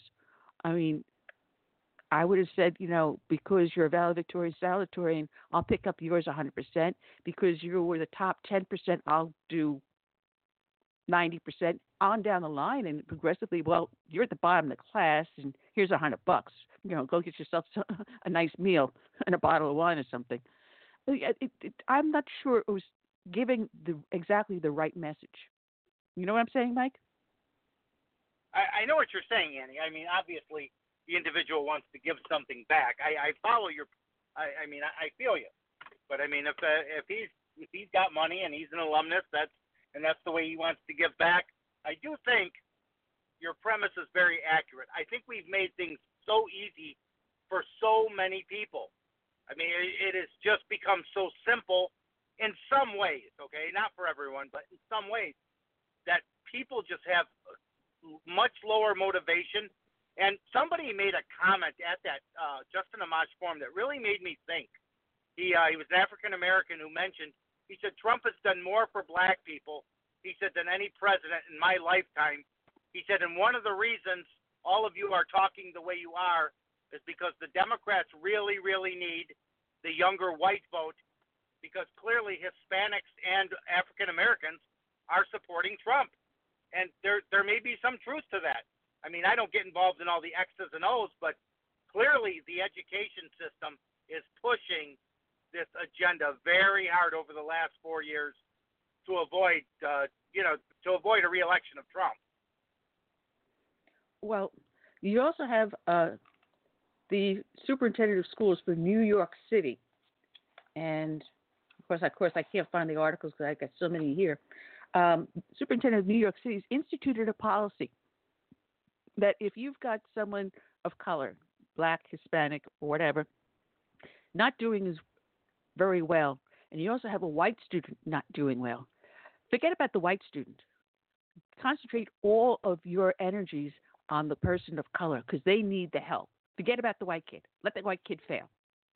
Instead of treating each and every student equally and raising them up equally, no, no, no, no. Because there's white privilege. The kid didn't ask to be born white. He didn't ask to be shoved into a New York City public school, and they're not all that great, having patrolled several of them. No, no, no. But this is the school chancellor. And for and the policy for the entire city of New York. No one calls her out as racist. No one says anything. It's okay. It's a progressive idea. Let's try it and see if it works. Not. This is this is their mindset, Mike. Curtis, would, would, would you appreciate sending your kids to a school like that, Curtis? No, I wouldn't. My children, all three of them, started out young in a gifted program. One, I had to uh, personally go to the school because they kept, I don't, I don't know, it seemed like they were stalling or whatever, or just just was not getting with the program of getting my youngest boy into the gifted program. So I went over there and um, I made my frustration known. And that day he was enrolled. So they all went through, you know, the school system and and they they they turned out very well, you know, because we, uh, my wife and I, you know, got them ahead of the game when it came to education. We made it fun for them, and when I purchased computer games, you know, educational games for them, they were educational, and and I think that that helped a lot. Today, a lot of kids sit in front of a video screen, and they they they're pretty much killing people. you know, even though it's animation, they're learning how to kill, and I guess that's why those two um, shooters at Columbine were such good shooters because they had a lot of practice. You know, it's almost like they they train you in the military. You know, using you know high tech computer screens and computer software to train you to be a sniper. So these kids, you know, instead of playing deadly games all day, I think they they should focus more on um, enlightening themselves and, and make themselves, you know, people who will benefit society instead of being a hindrance to society. That's that's my rant on education. I, I had downloaded a clip, and I, I, I forget where I put it. Honestly, I had downloaded it and shoved it in one of the files in the computer. But uh, a governor that just what recently won a special election, just just came into office this past month, uh, was asked a question by a progressive woman, uh, blaming gun violence uh, on guns, and he ga- read her the riot act. Matter of fact, my sister sent me the clip, and it's probably up on Facebook, probably where I saved it. Matter of fact, I think I did. If people go to my uh, Southern Sense Facebook page, you'll probably see the clip of this governor up there. And he did it succinctly. And he said, no, it's not a problem of guns. It's a problem of society. Why don't we look at what's wrong with society and try to fix that? And one of the things he did bring up is the video games. Why is it okay that you gain points and you get prizes and you get accolades because you're running people over, you're blowing people up, you're shooting people, and you get more points with the more kills. Now, I can see using it as a training guide, as you said, Curtis, uh, for the military to train them on different types, because you've got now the virtual reality, you know, different types of situations to have compared desert uh, combat to jungle combat to urban combat to help prepare you as a soldier or as a law enforcement person or as a rescue person. What will yeah. you be simulators? I can see simulators. I can see doing that, but for the fun of it, you know, it's field of war. It's Team Red against Team Blue. No, it's not the Allies fighting tyranny and evil of the Nazis and the Japanese atrocities. It's not trying to save people from tyranny and rescuing people. No. It's how many points you can get, whether or not the kill is a combat person or an innocent. It doesn't matter. Kill's a kill. And in the 1970s, when those video games started coming out, before it was all just pinball machines, then when they came out with the video games like Donkey Kong and Pong and things, um, about that same time, someone came out with a game called Cars. And the object of the game was to drive a car and run over as many people as possible. It doesn't matter who they are. The more people you ran over, the more points you got. And my best friend and her sister with me, and they were having fun playing it. And I says, That's sick. Think about that. You're devaluing human life. It's fun to kill. She goes, Oh, it's just a game. No one's going to take this seriously. What has happened, Mike? We have seen a rise in school violence, in domestic violence. We see a rise in people devaluing the human life, rise in abortion, a rise in assault, a rise of Antifa, Occupy Wall Street, devaluation of human life. It's cheap now. Go ahead, run them over. Go ahead and shoot. You're going to get points on a video game. You don't see them as a fellow human being. Isn't that a major problem we're facing in society, gentlemen? Uh, I, I think that one of the biggest problems is the breakdown of the American family. Uh, but yes, Annie, I, I agree. Although I don't, uh, I, I, I don't share your major, major concern on the on the video game aspect. You are correct. When you devalue life uh, in any aspect, you devalue life. And uh, uh, something kind of interesting. I I saw um, Annie. You will remember him, Taft, my cuz. He used to be in the chat room. I ran into him yesterday for the first time in years. While he's still sitting at the same cafe panhandling, he's got a new girlfriend. she, she goes to an online school, and she said they had a hundred percent graduation Wednesday. A hundred percent graduation nice. from an online school? Are you kidding me? A hundred well, you That's do just have, what I was saying.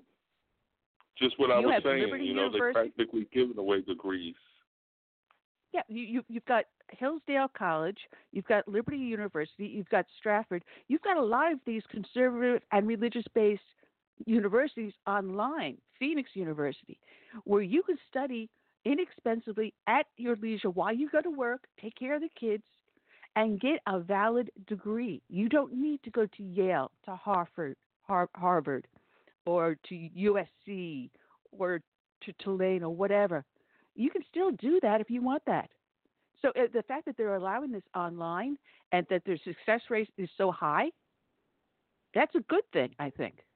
And you know, uh, Lisa Morris, who's on here, she goes to Liberty University, and she's going for her master thesis. She's not a dummy. She's a well-spoken woman, uh, an author, a congressional appoint, appointee. So maybe they are turning out on these online universities a better quality of, of graduate than you think. Well, the, the, to follow up on that, Annie, you mentioned Donkey Kong. she asked me if I've ever heard of Donkey Kong, and I said, yeah. And I said, that's back. I just, uh, that's back when the video games first came out. Well, anyway, she said that she won the tournament at her high school. So uh, I, I seriously doubt that they're doing mathematics in English. I think this is more of an online social media school. Uh, to whereas e- either way, either way, I think it contributes. The f- the fact is, Grand Rapids Public School uh, now claims that like 60% graduation rate. Two reasons. Number one is Wow. the online uh, their online school had 100% graduation as well. Plus, they now include the individuals who are in Julie, uh, Juby, who are getting their GED um, as part of the basically overall high school graduation to bump up the percentages because um, in half, more than half of the schools, uh, there's 74% illiteracy, illiteracy in the Grand Rapids Public Schools. So I mean, that's one of the reasons, Annie, what you were talking about is the breakdown, or you had mentioned before, and I said followed up with the breakdown, is that in school, Curtis, you're right. They're practically doing everything to hand you a diploma because there's so much money involved now for the school, and the teachers have ba- basically been hamstrung with federal and state regulations that they're almost robotical in their Well, in their in their lessons. here's, here's, here's the difference here. I mentioned three specific schools, and those three schools do not receive a penny of federal money. They they have disassociated disassociated themselves from any federal grants or anything, so they are not subject to the federal BS going on out there. That's why they give a higher quality degree. Uh, you may have these fly by night things like this girlfriend is going to teaching her basket weaving over the internet. Fine. I'll agree that there are charlatans out there. You know, the Clintons had one of these universities, don't forget. You know, so yeah, if you tie federal dollars, there's probably a scam somewhere along there, along the way. But if you have independents that say, hey, listen, we don't want to follow you know, your rules and regulations. We don't want you to pull us around by the tip of our nose and turn out poor students. These kids are giving us their hard earned money. The families are giving hard earned money to get this degree. Let's give them the quality degree they, they earn. That's why I will say Hillsdale College, Liberty University, Strayer, Phoenix, you know, universities that will actually give you a quality product for your buck. This is high school, Annie. This is not college that I'm talking about. These No, are high schools. high school. Yeah, I can see high schools also if you've got a corrupt school board, which is comes back to politics starts at home. You got to know what your school is doing, what the online courses are that they're teaching. You got to also consider some of these kids taking the courses online may be homeschoolers, where if the school district has a homeschool, you know, arm of it, they may be using that, and the homeschool kid is going to graduate better than someone shoved in the class- classroom with 65 other kids. I mean, look at the how many homeschool kids actually do merit going to college. Yeah, it's true. The skilled trades, uh, tr- trades individuals from a year ago uh, already basically have a year of work under their belt, uh, and they're kicking into a paying into a 401k. I mean, I, I'm not downgrading college in, in no way, shape, or form, but I'm simply saying these guys already have uh, a year up in life. I mean, there's nothing nothing better than being uh, financially secure in your life, and they're on their way to doing that. Absolutely, absolutely. And you know, um, I, I want to make a, a couple of notes. Uh, one thing I should have mentioned at the start of the show when we were doing our dedication, I didn't see this anywhere in the news. It was up on the hill, and unfortunately, um, I believe it was yesterday. Yeah, yesterday morning, at the age of 81, uh, Senator Thad Cochran passed away. Uh, you remember he stepped down after serving 45 years in uh, Congress for health reasons. He was the uh, Senate Appropriations Committee chairman, and he resigned in April of 2018. And he passed away peacefully in Oxford, Mississippi. And his former aide, Brad White, and Chris Gallagher said Cochran's family extends its gratitude for the support shown to the senator by Mississippians over the years. Um, he was quintessentially a Southern gentleman. He was also dubbed the Quiet Persuader. Uh, some people say that Thad Cochran is the last true Southern gentleman, and I think there's a lot of truth to that. Some people say he represents the lost art of being nice, and that was from Richard Shelby. So Thad Cochran passed away yesterday morning at the age of 81. And he was a true conservative. For many And years. For many, many years. yeah, you don't see anything like that in the news at all today. And uh, all right, uh, anyway, And- I had something else. Yeah, go ahead. Yeah, I was gonna ask you, um, what did you make of this this this big um, headline that came out this week about Trump when he went to Japan? He didn't want um, the USS the Kane in sight.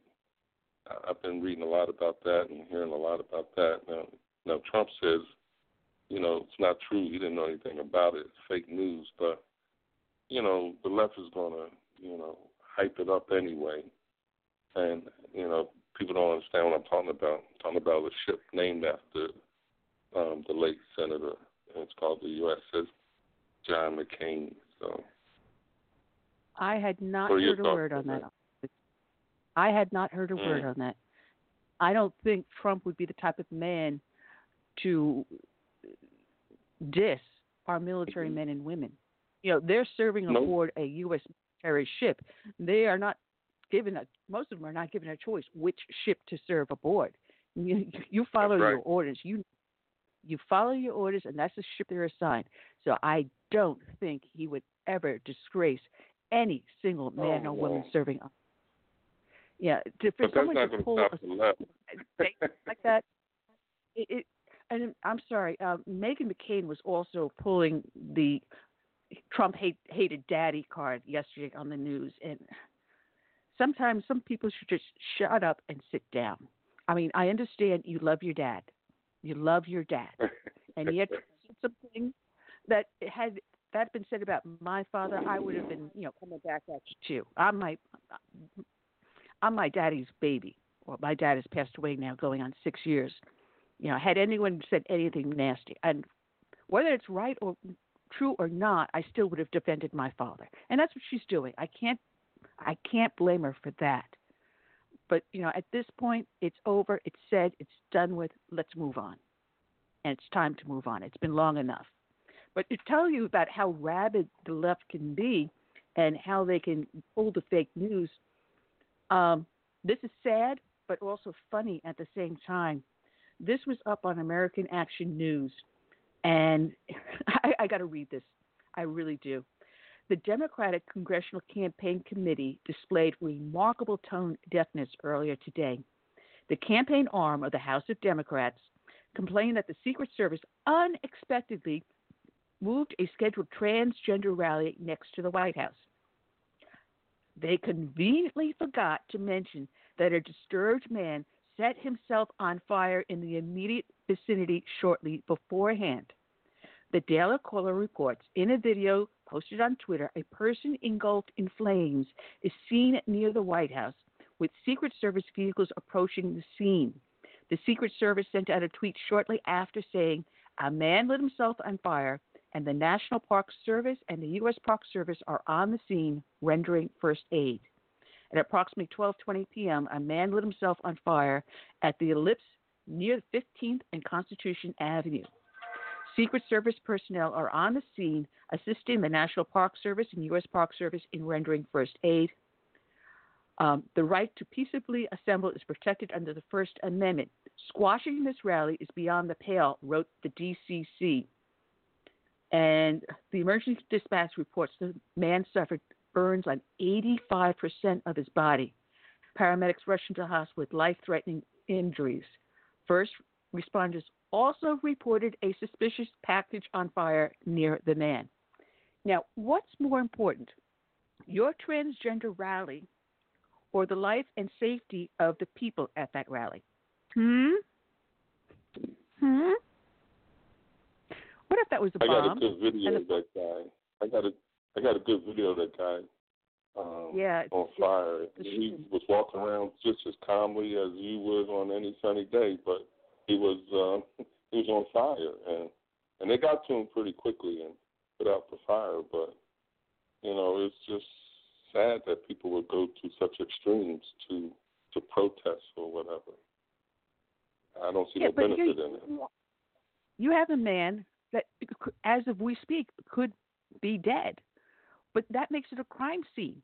Your crime scene, you rope it off, you secure the area. You've got a suspicious package. They have no idea if it's going to blow up. You've got people near that man and that package, and he's he's nuts. And I'm sorry, just plain and simple, the guy is mentally ill. What if he ran into that crowd of people? And what if they were wearing clothing and costumes that would have, you know, burst up in flames? He is jeopardizing the safety of those protesters. That package is jeopardizing the safety of those protesters. The smart thing to do is to move them to safety and allow them to continue their protest, which they did. They moved them to another area where they continue to peaceably and legally protest and yet protect their safety. But oh, they're interfering with their the rally because we're LBGT or transgender or whatever. We can't protest. We want to stand there, not here. It doesn't matter if we might get killed standing there. So, in order to be safe, we don't want to be safe and stand here. Go ahead and kill us, and that way we make the front page news. These people are sick. I'm on a roll today. I'm ranting and raving. You with us still, Mike? Oh, I, Mike, I wanted to ask you a question. If you're still with us, did we lose Mike? Did he drop out? All right, no, we No, got there because you started to mention that Justin Amash Mm-hmm. has someone that's challenging him going into the primary. Uh, Jeff Lower is his name. He is a state representative. Um, from what I looked on his website, it, he didn't look too bad. He looked, you know, pretty solid. What do you think his chances to unseat Amash? And you know, Um, when you were my co-host, we had Amash on here a couple of times. Uh, there's another guy running who's not getting a lot of publicity. I seriously would consider him a bigger threat. His name is Thomas Norton. He's a uh, platoon leader, a ret- retired platoon leader, um, Army veteran. Um, the the media has kind of gotten behind, reconciled behind this challenger, who's a former state rep. Just three weeks ago at a dinner, I talked to him, and he had no problem with Justin Amash doing what he was doing. So I tend to think that this guy is a plant from the Amash campaign to split Tom Norton's vote. Hmm, interesting. He had nothing bad but to I say bet about. Um, nothing bad about Amash. yeah, on top of that, Justin Amash's best friend, um, this guy was his treasurer when he ran. So you tell me. Ooh, and the plot thickens. Well, you're gonna have to see if you can get a hold of this other guy for us and see if he's willing to come on the show. Yeah, I'll call Tom Norton. I'm sure. I'm more than sure he'd be on. Tom is a Tom is a great guy, and he's running for all the right reasons. He's running because he cares for the country. So Well, be interesting. you know, be one thing about Justin, at least he was nice enough to come on uh, whenever we asked him. I mean, I, I only think Mm-hmm. he made it once, maybe twice, but still, it's a lot better. He and Mark uh, Stan, Mark Stanford, Sanford were really good about that. Of course, Oh, Annie, yeah. um, Michelle, Michelle, what's her name, won't be uh, won't be back on your show anytime. Michele Bachmann. Yeah. Well, actually, that was mostly mostly her husband that was cutting me off because you know I was I was starting to ask the tough questions and I was asking them fairly. You know, I, I wasn't coming at her as if I was accusing. I just wanted her to answer honestly, so that the crowd we had the Bluffton, Hilton Head, and Beaufort Tea Party in the room there. That's three Tea Party groups, which covered the entire county, and that's a lot of people. And when he cut her off and rushed her out of the room, it didn't go too well with the tea parties there. Uh, There was there was not a lot of happiness there. Oh boy, Annie, Curtis, you had to be there to love it. Yeah, I missed that one. No, and Well, you, you one also was- had Newt. Didn't you? Didn't you have Newt Yes. come to your luncheon? He sat the whole hour. no. Uh, Newt Gingrich was doing a campaign rally, And that was in the Bluffton area, and it was hosted by the Bluffton, Beaufort, and Hilton Head Tea Parties. And Yanni and I had the stage. That was the one where we almost killed him when he went to step on the stage. It wasn't anchored right, and it started to tilt with him walking up it. so you know we got it anchored down by sitting on the other end. we had a bunch of us the entire time the rally. But prior to him doing the rally, there was a luncheon with the Tea Party leaders and other dignitaries, and he sat down at the table with the Bluffton Tea Party leaders and myself, uh, and we were talking about Agenda 21. And his comment to us was, What's Agenda 21? And meanwhile, what threw us is that he wasn't aware of what he voted on. He had already voted for Agenda 21 prior to the rally without realizing exactly. Someone, an aide must have told him, "Oh, go to do X, Y, Z," and never followed through to what was rest of it that was in the bill. And when we explained Wow. it to him, he goes, "Oh, oh, I didn't know." And immediately after the luncheon, I was to have an exclusive one-on-one interview with him for only five minutes. And the aide was standing there right at my shoulder. It wasn't five minutes he gave me. He gave me a full 20 minutes. During that entire 20 minutes, the official press, I would say I'm not a, I am unofficial, you know, I'm just a podcaster. I'm not a, a journalist or anything like that. I'm just a talking head. I'm just a local citizen.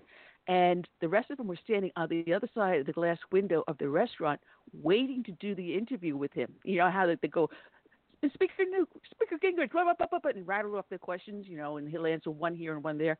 He sat with me for a full 20 minutes after sitting having lunch with us for another 25 minutes. So it was ended up being close to an hour. He stayed with us, um, but I had the exclusive one-on-one, no one else. And I rushed from the rally back here to do the broadcast with Mike. Mike's call just dropped off, and it was it was fun. The only thing I kick myself for, if anyone goes back to the archives and just Google Southern Sense Newt Gingrich, I kick myself. I let a question go, and I am at to this day I'm angry with myself for not picking up on the question. It had to do with automatic, uh, not um, was it automatic weapons or uh, was it was with uh, the AK AR-15s or something like that. Uh, I forget what they oh assault rifles. I think the question had to do with assault rifles, and he answered that he was for AK-47. banning. Uh, I, I forget it was it was a while ago, but he was for the banning of these assault rifles, and unfortunately, my bad. I wasn't prepared for that answer, and I let it slide.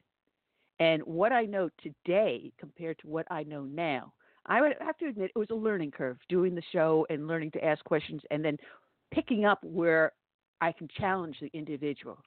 And I wasn't that good just yet. It's not like what we just did with Steve Carr. You know, here I could pick up and listen to the argument that he was giving me and see, all right, here's your hole in the argument, and here is where I think we can counter you and possibly offer you a solution at the same time. You notice I don't tear the person down. I say, can you look at it this way? Maybe if we go in this direction. And that's that's the type of conversation we need to have across the nation. Instead of locking horns and saying, I'm on this side and you're on that side, and there's no there's no way. There's no way we can come to a solution here. So we will forever pit against each other. So you'll have the anti Trumps and the pro Trumps. You'll have the progressive liberals versus the conservatives, and you you don't have to you don't even sit down to find if there's even a conversation to be had, and that's that I think that's what we've lost in this nation, and I, it comes back to the change in society that's giving us a rise to violence, to suicide, to drug addiction, alcohol addiction. We have dehumanized our fellow citizens, our fellow human beings. We are a voice on a microphone on the other side of a smart device. We're not a human being. We're not a face. We we rate ourselves by how many friends we have on Facebook, not how many people you can open up your phone book, pick up the phone, and say, "Hey, come on over. Let's have a bite to eat." Or let's go shopping together, or come on over, let's cook a dinner together. That human interaction is starting to disappear. We you sit down at a restaurant and you see everyone's head is buried in their smart device. Instead of you used to sit down at dinner and have a conversation. Hey, how did your day go today? What's your plans for the weekend? Or what do you think about this? Boy, there's a concert going on down at the street. You want to go to it and sit and have fun?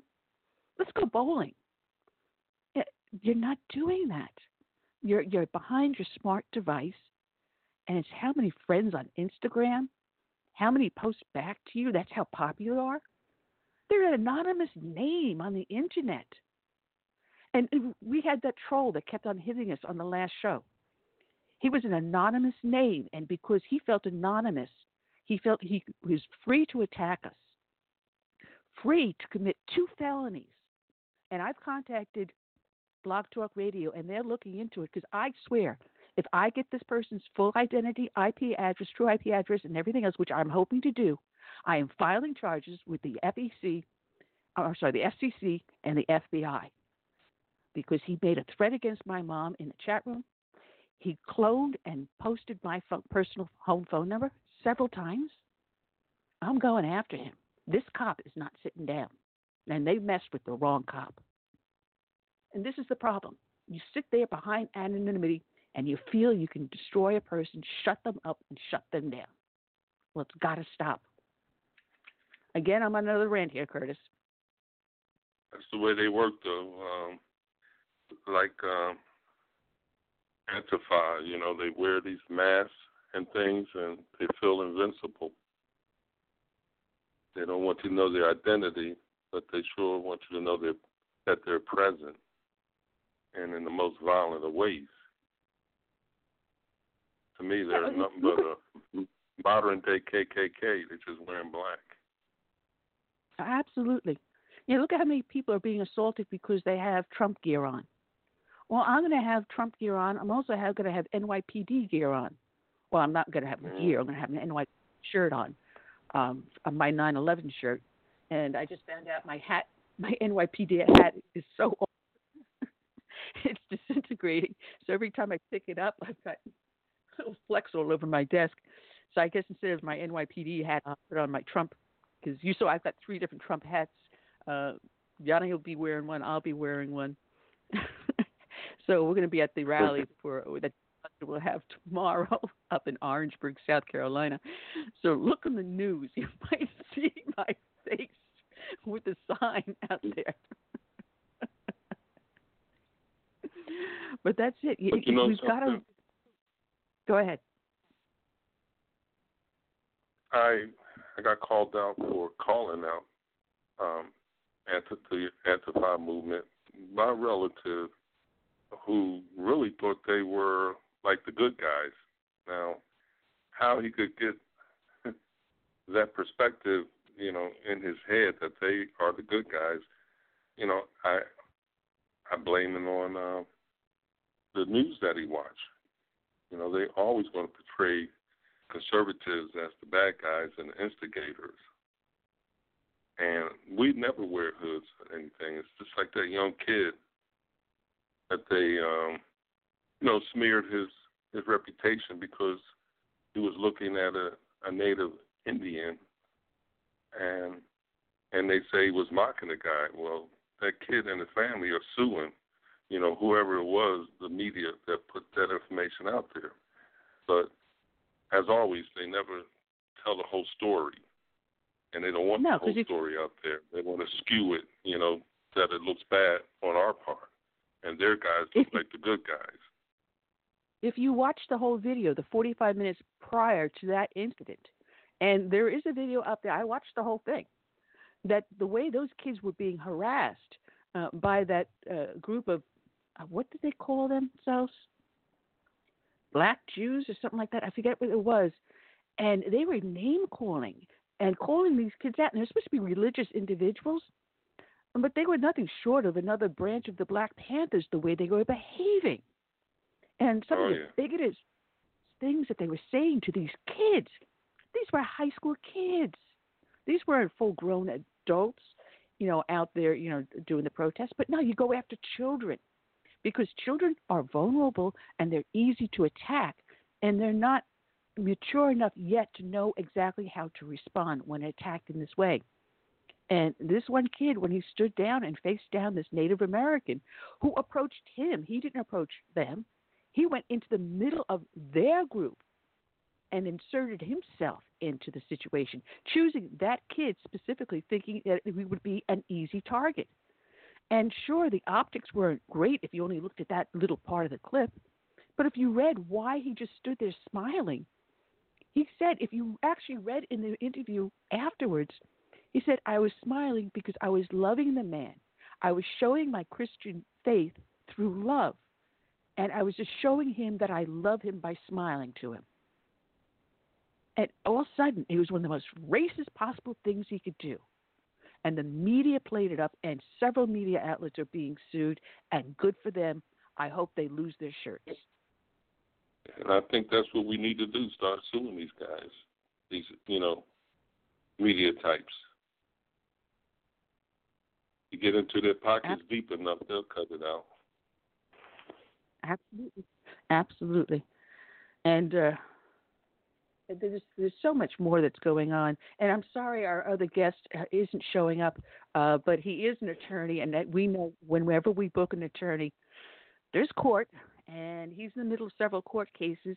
Uh, as I said, uh, Kurt Schlichter uh, shows up at the uh, evening, usually on Mark Levin or Sean Hannity or things like that, or Bret Baier.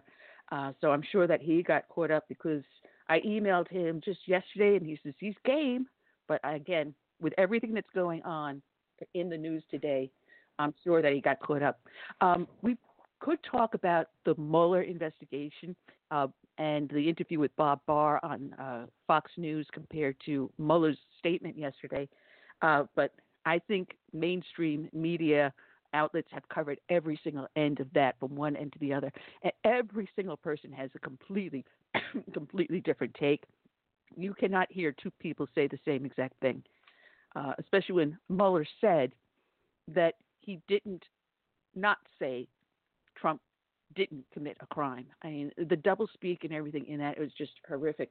But what I thought was funny is that um, today Trump announced the Mexican tariffs. I think it's brilliant. I think it's brilliant. They had just two days ago 1,000 arrests in a single day. And if you watch the video of these people, they're pouring through the fence. Yeah, One I that. record number of people. And Trump said, enough, enough. Yeah. Congress is is not giving you the money to build the fence. There's that group out there, Build the Wall, that in uh, around the El Paso area, New Mexico, started to build the, the wall with the private funds that people have been donating. They had enough to start the construction, and you can see them where they were excavating and starting to erect the wall. The mayor of El Paso put an injunction against them, saying you didn't have the permits. And they're saying, yes, we did. And they're saying, no, you didn't. The permits were sitting on the desk and you never gave them back to you. And they're claiming they got the permits. So there's a little tight uh, tug of war going on with Build the Wall and the mayor of El Paso. And I think the ACLU got involved in the, in the middle of that too. But in the interim, Trump said, hey, listen, you're stopping us from building the wall. You're stopping us from giving the, the funds. The uh, governor of New Mexico pulled the National Guard troops off the border so we don't have them to aid with the security and the processing of these illegal aliens coming across. And yet, New Mexico governor is asking the federal feds for for funds and assistance because what? She's got an overflow of illegal aliens within the state of New Mexico that they can't handle, so they need help. Uh-uh, but you're not going to keep your troops on the border. Anyway, he's going to. I like the part. The, I was, I was I to say like the that part starts Nancy saying, "Go ahead." uh, starting June 10th. uh, So Mexico has between now and June 10th to decide what they're going to do with these illegal aliens traveling through the state of Mexico. And it starts off at only 5% tariff. And already I'm hearing, oh, the price of groceries, avocados are going to go through the roof. And it'll go up by October if they still haven't done anything at all to stem this tide and help turn it back. It'll be as high as 25%. Now, that is high. I agree. I don't think it's going to ever reach that. I don't think it's going to go above 5%. But hey, if the cost of avocados are going to go up 5%, I think that's something that we can live with because poor people don't buy avocados. It is the snotty upper class that buy the yuppies that buy the avocados, the elite that avocado is the fruit to eat. I can't stand the damn things anyway, so it doesn't bother me. Uh, we've got callers in on the chat room. If this is our next guest, please press one so I can bring you on and uh, we can continue the show. Otherwise, I'll assume that you are listening. And it is, let's bring along Kurt Schlichter. How are you doing, Kurt, today? Colonel, how are you today? I'm doing fine. Sorry, clients always come before radio hits, so I'm a little late. That's exactly. That's exactly what I said because it's not the first time an attorney got, got held up before they came on. I want to welcome you to the show, and I, you know, I have a blast.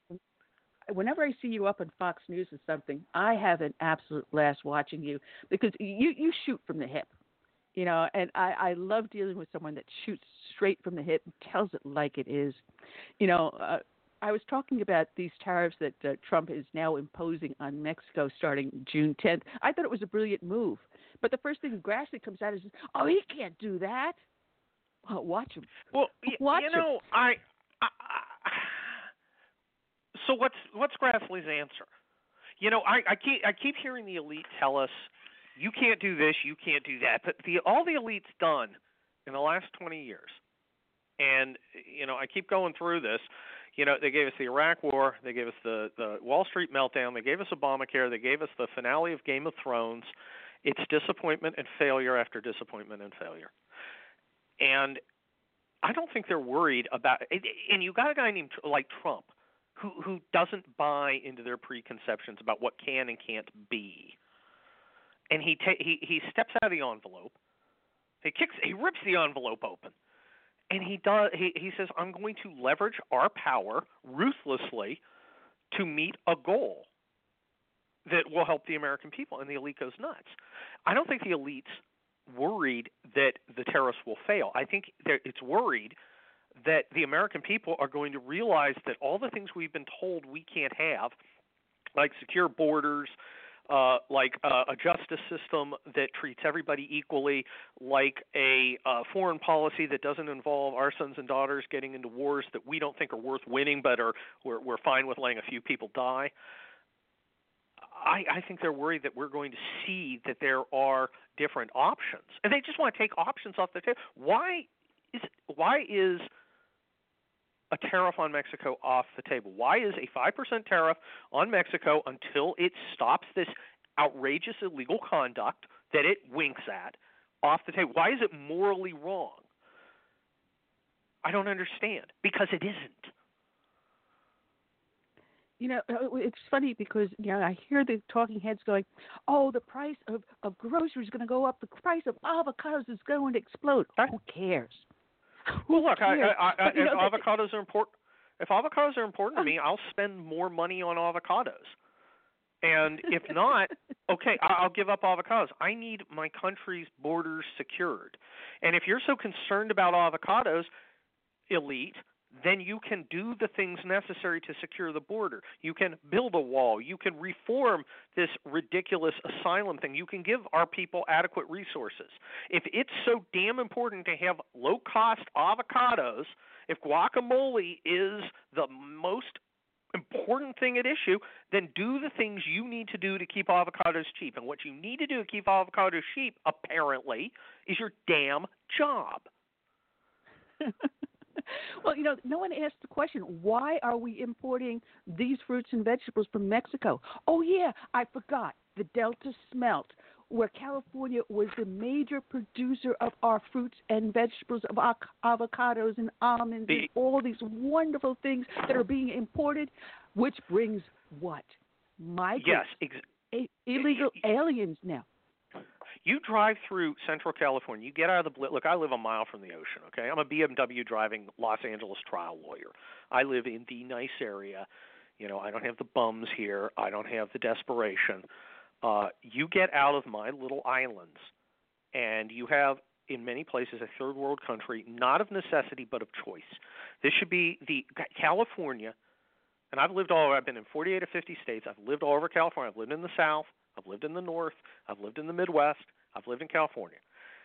California is a could be again a wonderful place where you can come for opportunity, where you can't stop things from growing as long as you pour water on the ground, where people have ideas, where the weather's wonderful, where it's an exciting place to live.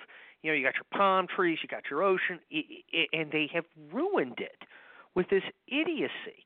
Let people, you know, you drive through the Central Valley, and I wrote about in my book People's Republic, which is uh, a novel uh, about California splits off from the rest of the country, becomes a you know fully blue state, and and you know it just and, and I I essentially wrote about what what is now. It it, it is a, a massive poverty, desperation. You go through these giant fields that should be full of uh, produce, and they're empty because you know the water's going to some bait fish. And it's ridiculous. You know, I, I these are all choices. I remember drive I, I remember driving through California back in the 1980s, and oh God, you guys do not let people get on and off the the ramp there. I'm telling you. Oh, I I have but, to disagree. I think Californians are the most uh, polite drivers in the country. Absolutely, no, I, I, and the best drivers. Absolutely, Boston. Texans and Bostonians are the worst. anyway, I'll give California. remember- I'll, I'll give California. I'll harass California all day and night, and they they have trouble driving in the rain. But I think driver for driver, I've driven all over the country. I think California drivers are the best. Fight me. well, it's, it's funny because there was one time I, I was taking my mother to a cruise ship down in uh, uh, Manhattan, and um, I had just come out of the police academy. Uh, I was a little old to be admit that, um, but I ended up having to go up on the curb. My mother's screaming. You know, I'm driving through Manhattan. I'm cutting off taxi Oh, drivers and everything. She was, what? I said, oh, this is how they taught us to drive in the police academy. I think Manhattan. I think Manhattan has bad driving forced upon you. oh man, uh, but I, I remember driving through the valleys and everything out there in, in California around the foothills, and I also I, I it flashed back to remembering reading East of Eden, and I said he got it right. I mean the, the what he wrote about the beauty there. And the the devastation just breaks my heart. And I've traveled the globe. It Killed. I mean, Killed. I've been through uh, Europe. I've been all through the Caribbean and South America. I've seen the devastation in Colombia before Colombia turned around. I saw the beauty of Venezuela and Caracas and the beaches and, and, and the gorgeousness of the, the whole place before it went socialist. And it, it breaks my heart. But I got to admit, I owned a travel agency at one point and worked for American Express uh, before I, I just threw my hands up and walked away. Uh, but I, when you see what's going on and the media not reporting it, you know, what do you do? How do, how do you get that message across that you know we're letting our, our everything to go to hell in a handbasket because the progressives want their way, and instead of seeing the benefit we can do to everyone to lift them up, no, no, just tear everything down. failure is a choice. And I I, I was uh, guest hosting uh, on uh, KBC, which is a big talk station in LA today for Larry O'Connor, great guy. And uh, you know, I was I was talking to people about why are we tolerating this? Because decline is a choice. We don't have to accept it. I don't understand why we have to accept homeless camps with hypodermic needles and human waste on the sidewalk. Why are we why do we feel because people seem to feel that they're they're calling them well what can we do about it? I don't know. This is America. You know, we we can elect officials who will do some about it. We we aren't you know, we we you got to get off your rear end and fight. If you want you know, if you want freedom, if you want liberty, if you want prosperity, you're going to have to do something because you got a whole class of people for whom that is not an objective. That's an obstacle to what they want, which is their power and their control over you. You know, I I got to tell you, I, I'll probably end up with my face on the news tomorrow morning uh, because De Blasio, Mayor De Blasio, is coming on his campaign trail to here to South Carolina, and as you can tell, Oh, I'm I'm sure not there'll a be about South four people there. Uh, no, actually, uh, Patty Lynch, who I, I actually worked with, he's the president of the PBA. Uh, we were both in the same command, same squad. Uh, he's been running the PBA. Oh, good lord, I love what what he's doing. He sent out emails to all the retirees. So I then spread it out to a couple of retirees I knew. we're going to be driving up to Orangeburg, and we're going to be protesting De Blasio outside of his rally, which is at a church. It's about a two-hour ride up. You know, I'm I'm not very good sitting in a car for that long, and neither is my husband. But we're going to do it. We're going to get our voices out there, and I'm I'm, I'm thinking of a placard to bring uh, with me.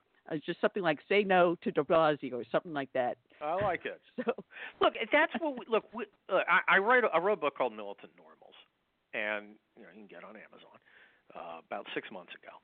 And normal people who don't live politics day in and day out don't want to do politics. If they want to do politics, they do it all the time. It's, for me, it's like kind of a hobby. I, I like doing it, but that that's not the center of my life.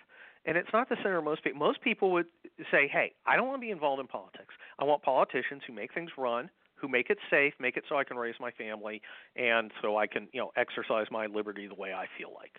And if you do that, uh, you know, I know you're going to take a little off the top because that's what people in power do. But you do a good job. I'm not going to ask too many questions. Just handle things.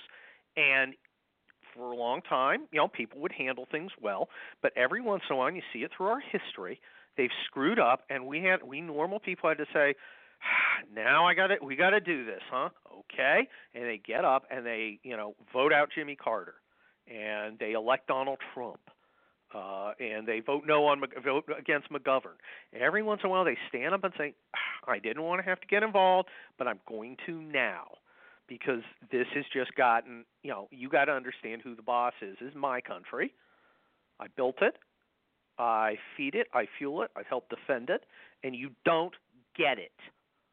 You don't i there's no situation where i end up being a serf.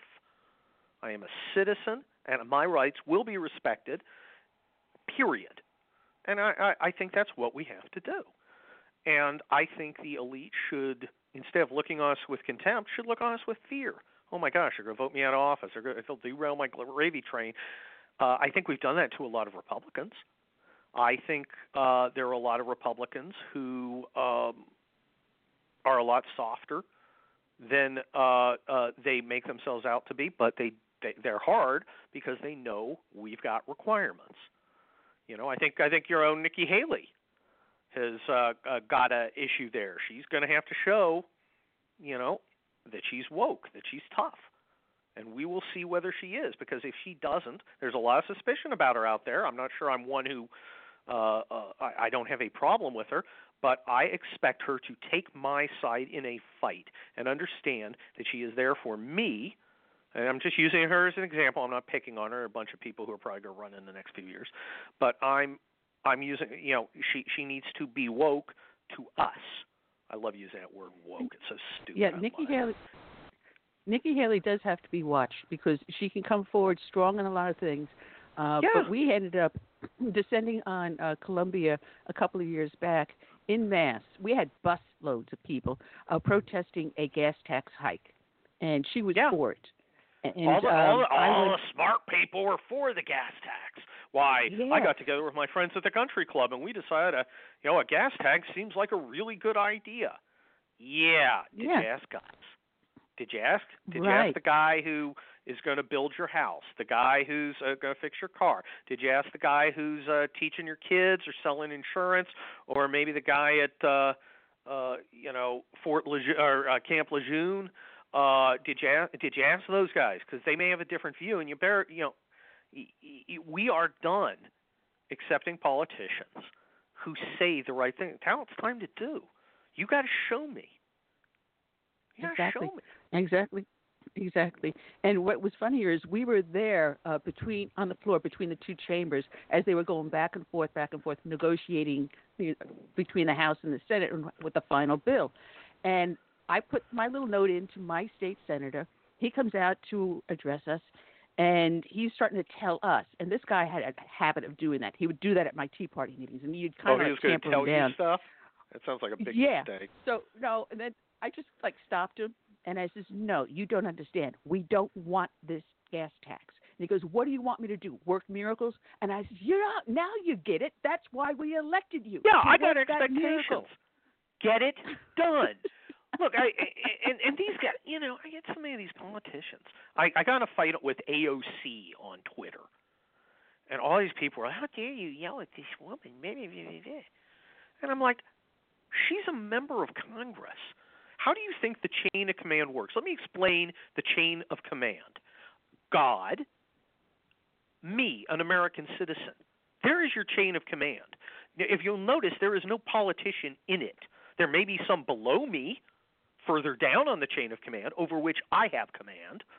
And I'm a retired Army colonel. I understand the chain of command. But no politician is in the command over me. They work for me. And I expect them to execute the objecti- objectives I assign. And if they don't, then I will find someone who will. What are your All right, questions? we're down you know? We're down to our last four minutes, and I, I'm sorry we didn't have you longer, but we're going I'm to sorry, back too. on. It, it's such a pleasure, and you know, just to show how much a gentleman and what a wonderful person you are. I originally reached Oh, reached out to you on Twitter, of all things, which I very very rarely do, and I says, well, let me let me just try, and you answered right away, and you are a gift from God to us, and Well, I, you, oh, you make oh, my day. Stop! I, I just show up. Look, look. I, I, I, I get. I think I use Twitter differently than other people, and it, it, it's funny to me. Oh, I didn't want to bother you, but well, then, but that's what my job is to be contacted and talked to, and to, and to go to. I, I, it's not a, it's not a problem. I'm just a guy. I'm, oh, thank you for getting back to me. Why wouldn't I get back to you? It sounds like eh, that's common courtesy.